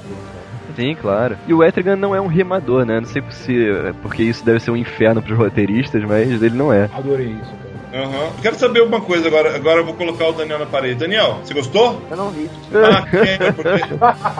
Colocou Ah. na parede mas ele está. É, é, isso- esse não lê é por causa daquele seu estilo não mexa com Jack Kirby? Não, na verdade eu não, eu não parei pra ver. Eu conheço as pessoas envolvidas. O Diógenes não, mas eu conheço o Clair, conheço o Maiolo, que fez a cor. Tenho curiosidade, porque eu gosto de história medieval e eu gosto do Etrigan, que é vindo do Jack Kirby, sabe? Eu, eu já gostava do personagem. E a memória que eu tenho do Etrigan é de um outro cara que eu gosto e que o Brunão não gosta, que é o John Byrne. que é o Etrigan do Byrne, antes, né? Foi feito antes disso aqui. Eu tô curioso, eu vou acabar vendo. Eu, agora gosto- eu não vi pra opinar. Eu gostei dessa mecha branca do, do Jason Blood não ser aquele, aquele risco no meio, né? Se- Agora tá um negócio mais pro, mais pro lado direito, assim, tipo, quase, quase emo na real, mas enfim. Agora ele não é Pepe Legambá, então. Não, Ah, cara, tá um que- Rony Bo na fase áurea isso aí. Falando em cabelinho. Significa?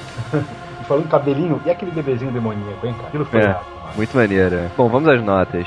Gad. Eu queria fazer um comentário antes. Que eu acho que o fato do Vandal Savage estar aí e, e já ter tido uma referência no Stormwatch, eu acho que o Gabinete das Sombras ele é um- uma figura bem cotada pra estar ele é um dentro. sério candidato, né? Ah, Tem outra coisa aí também, né? Vandal Savagem Imortal, Jason Blood também, Madame Highlander, também. Highlander, Highlander? Can Be Only One. Se a gente pensar que as Amazonas devem envelhecer bem lentamente também, É. ah, vai ser legal isso, hein? Ah, Shining Knight ficou linda, cara, a imagem. Bom, vamos Tá. às notas, Gad. Quatro, quase cinco, cara. Foi uma das melhores coisas, mas faltou alguma coisinha pra chegar no mesmo nível do que é assim. Joseb. ah, cara, quatro, tendendo pra três. Deu fim. Cara, se eu dei 5 pra Resurrection Man, eu não tenho como não dar 5 pra Demon Knights. Kajima. 3. Eu vou dar um 5. Grifter 1, Nathan Edmondson e Cafu. Puta, eu sabia que eu tava esquecendo de uma, eu não li o Grifter. Puta que eu pariu. Tu não leu o Grifter, cara? Não, Vê que ele é tão insignificante, né? Cara, o Grifter, o Grifter eu achei o seguinte, é uma história que é cheia de ação, sabe? É uma história que, que te joga de um lado pro outro, só que é- ela ao mesmo tempo é meio superficial, sabe? Você você fica preso ali, mas chega no final e você fala, e aí, o que que aconteceu, sabe? Não tem muita coisa, assim. bobo, assim, bobo. É, é, é, fraco, sabe? Apesar de, de ser cheio de ação, é empolgante, mas é fraco. Eu dei uma olhada só por cima na Grifter, não me empolgou a ler. Eu achei a arte razoável pra fraca, ser bem sincero. Não gostei muito. E eu não sei, cara. Eu, como eu tentei começar a ler, mas também não, não me atraiu. Eu achei muito jogado, muito, muito corrido. Achei faltando um pouquinho de, de tecido narrativo pra, pra unir as coisas. Pois Mas é, a história ela reconta a origem do Cole, Não. mas não, mas jogam em qual a situação? Acho que essa é a origem, não é? Bom, eu não sei, eu não sei qual é a origem dele direito, mas. Não, essa é uma origem nova, eu acho. Não, ele é um tramiqueiro, assim. Eles não mostram muito, né, sabe? Aí ele é sequestrado pelos bichos lá e depois ele sai, rouba a máscara e vira esse bem. Que horror, parece um. Esse resumo em uma frase nunca é bom. Ele rouba a máscara, ele quer dar uma máscara pra se fuder. Aí tá fugindo, ele passa numa loja que vende negócio de carnaval, rouba um, ca- um chapéu de cowboy e a máscara. É, então, mas eu, eu não sei te explicar direito, porque a história, assim, não, não, não dá muito insumo, sabe, pra isso. Quem que é o roteirista? Nathan Edmond. É o famoso quem, né? É. Cara, eu, eu até talvez lesse por um, por um saudosismo da época dos White Cats, mas depois que eu vi aquele trailer que divulgaram preten- pretencioso pra caralho, aqueles trailers que andaram fazendo com o Movie Maker, sabe? Cara, eu peguei nojo, nem vi. Gad, Dois, só não vou falar, e- não, vai um, sinto muito, é um mesmo. Kajima. Um. Ah, eu vou dar um 3, sabe? Exatamente por empolgar, mas, assim, não tem muito roteiro. Vocês viram já que o Gambit ganhou uma revista, né? É. Que merda. A, revista a, a história se passa em New Orleans, é isso? É, não, começa em New Orleans. Olha aí, É, ó. Semelhanças não param, né? Não é só na estética. Deathstroke, Kyle Higgins e Joe Bennett. Cara, Deathstroke pra mim foi uma excelente surpresa, sabe? Achei a história muito boa. Do começo ao fim. Tipo, Então, fora, né? fora que ele tá. Fora que a hora que ele aparece naquela casona, no, no AP dele, ele, ele tá parecendo o capitão do Yamato, né? Não tá? Quando aparece ele com a roupa de capitão, o chapéu. Tipo, é, tá perfeito o capitão do, do Yamato do, do Star Blazers, cara, do anime. É fudido. É, e ele tá realmente um mercenário, né, cara? Ele é um mercenário de verdade, sabe? Ele não é um mercenário de coração mole, tipo É aquele negócio, ele é um mercenário profissional, ele só quer trabalhar com gente séria, tipo, tipo o melhor, pra, pra- coisas de elite pra mim, não me venha com crianças. Não, o mercenário sem gatinho que vendeu a filha, né? Olha, eu não gostei muito da história, eu gostei muito da arte. Não, não, não sei se eu vou ter que ler de novo. É massa mas velha, massa.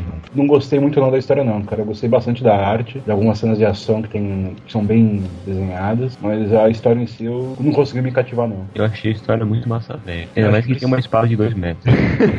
Ô, ô, isso é legal. Tipo, é por isso mesmo que eu falo, cara. Tá, tá um capitão de nave espacial de anime, cara. É o tipo de arma que você vai encontrar no anime ou, sei lá, no Devil May, no Devil May Cry.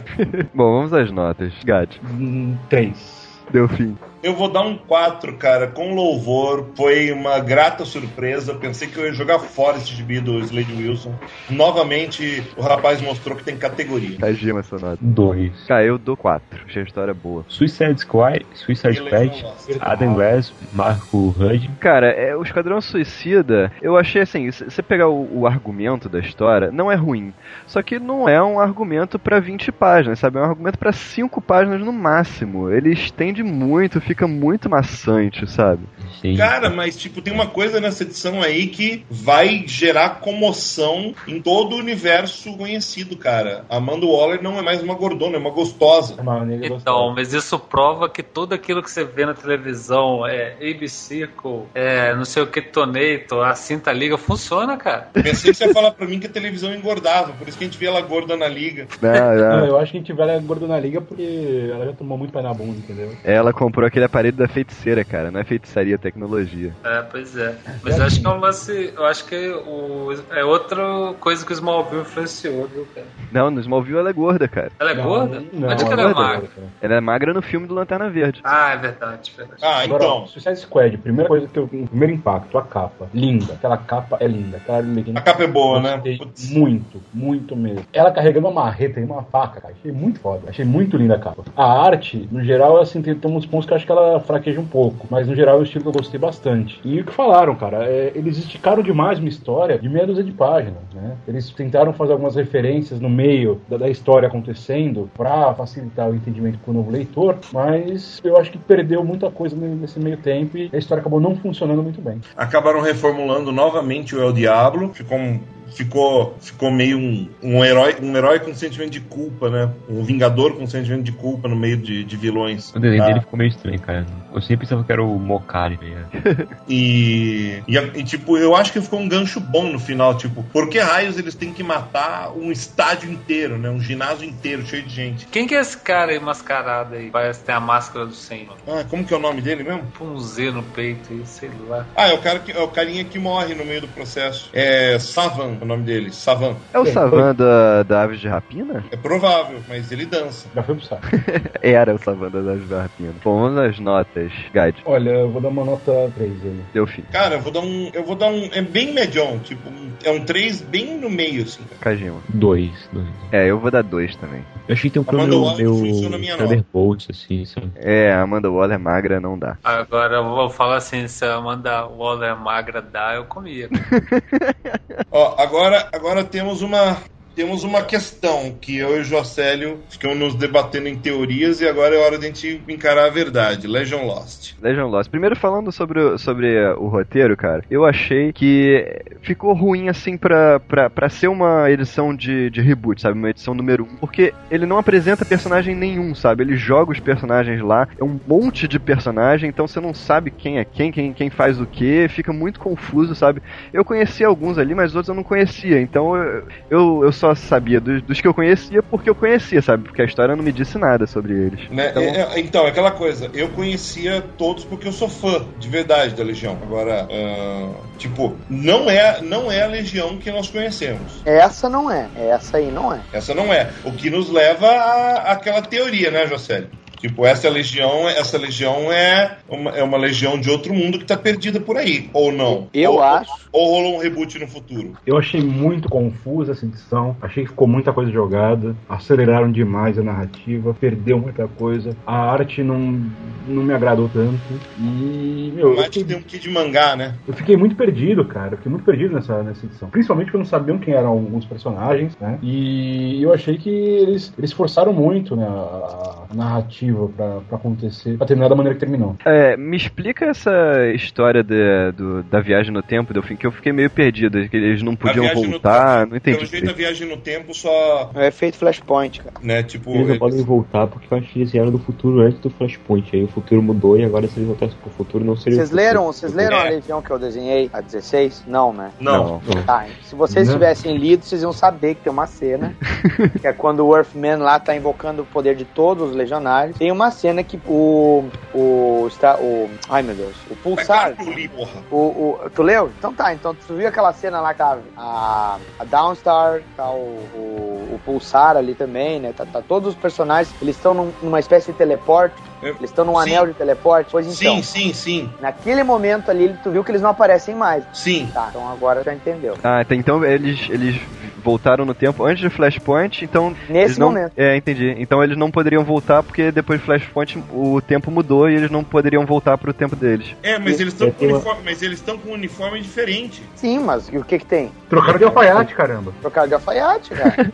Não, mas ou de repente é até um efeito do, do Flashpoint mesmo, da mudança de tempo pode ter afetado eles também. é o que eu acho mais provável. Tanto que quando, quando tu tá no futuro da Legião, que é o que vai vir com o Francis desenhando e o, o Paul Levitt escrevendo, o único mudar radicalmente foi o Monel. Por quê? Porque o Monel tem a história dele atrelada aos Lanternas agora. Mas ele não dispensa o anel das lanternas? Sim, ele dispensa, mas ele dispensou antes do Flashpoint. Mas o histórico dele, acho que se manteve. Ele foi Tá. um lanterna e acabou influenciando talvez em algum ponto. Talvez eles usem essa balela pra explicar a mudança do uniforme dele. Ah, aqui tem hora que eles estão lembrando aquele vilão, aquele, não sei se é um vilão, aqueles caras que eles capturaram.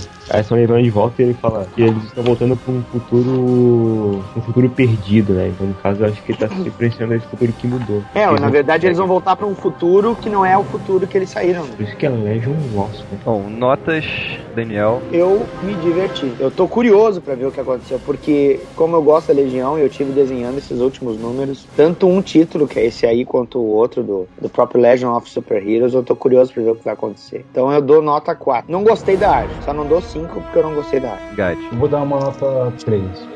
Dar 2 porque eu gostei um pouquinho da, da arte, eu acho, só fiquei muito confuso realmente com algumas coisas, achei que a narrativa não funcionou muito bem. Então eu vou dar um três, quase dois, vai. Deu fim. Eu vou dar um 4, mas tipo, porra, eu tô torcendo pra Yera não ter morrido, cara. É um personagem da Legião que eu gosto. É um personagem daqueles dos anos 80 que eu acho. Eu, eu acho que mudaram, humanizaram a, a Legião, tava um pouco fora do registro na época. E ainda quero entender como que eles foram teleportados, só quatro de um, de um da, Legião, da Legião 16 e foram aparecer numa, numa esfera do tempo aqui com uma equipe muito maior com uniformes trocados. Vamos, vamos ver, vamos ver, vai, tô curioso também. E principalmente o que, se- que seria esse, essa epidemia. Kajima. Três. Ah, eu achei meio confuso, vou dar nota 2.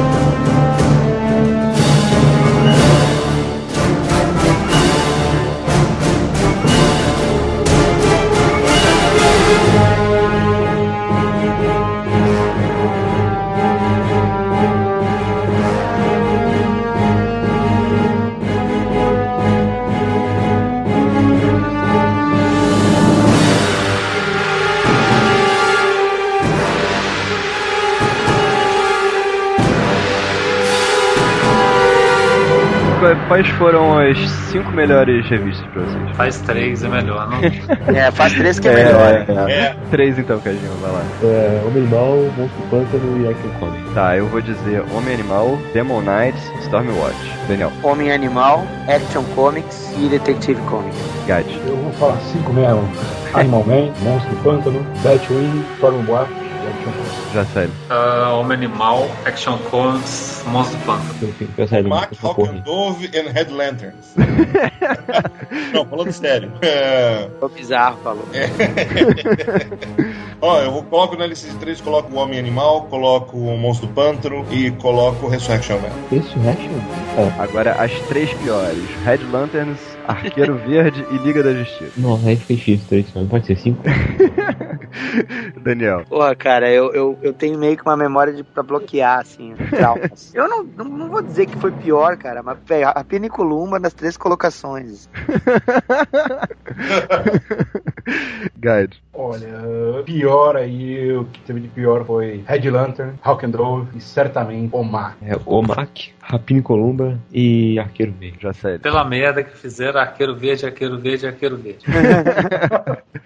Deu fim. É, ah, é isso aí mesmo, cara. Pela ordem, do pior pro melhor dos piores, vamos lá. É o Mac, Red Lanterns e Hawk and Dove. Hawk and Dove é o menos pior dos três, porque pelo menos eu ri.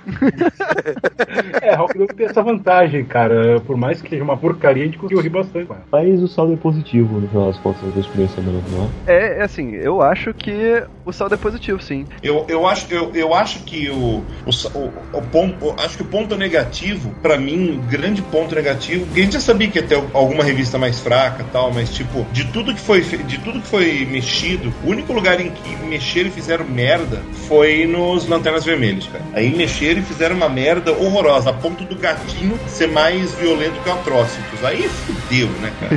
Você pode dizer que fizeram uma merda atroz. Essas foram as duas primeiras semanas do reboot. Então é isso, isso vai por aqui até semana que vem. E daqui a duas semanas a gente volta pra falar das outras duas semanas do reboot. E deixe também suas notas e suas opiniões para as revistas do Reboot aí nos comentários. Falou. Falou.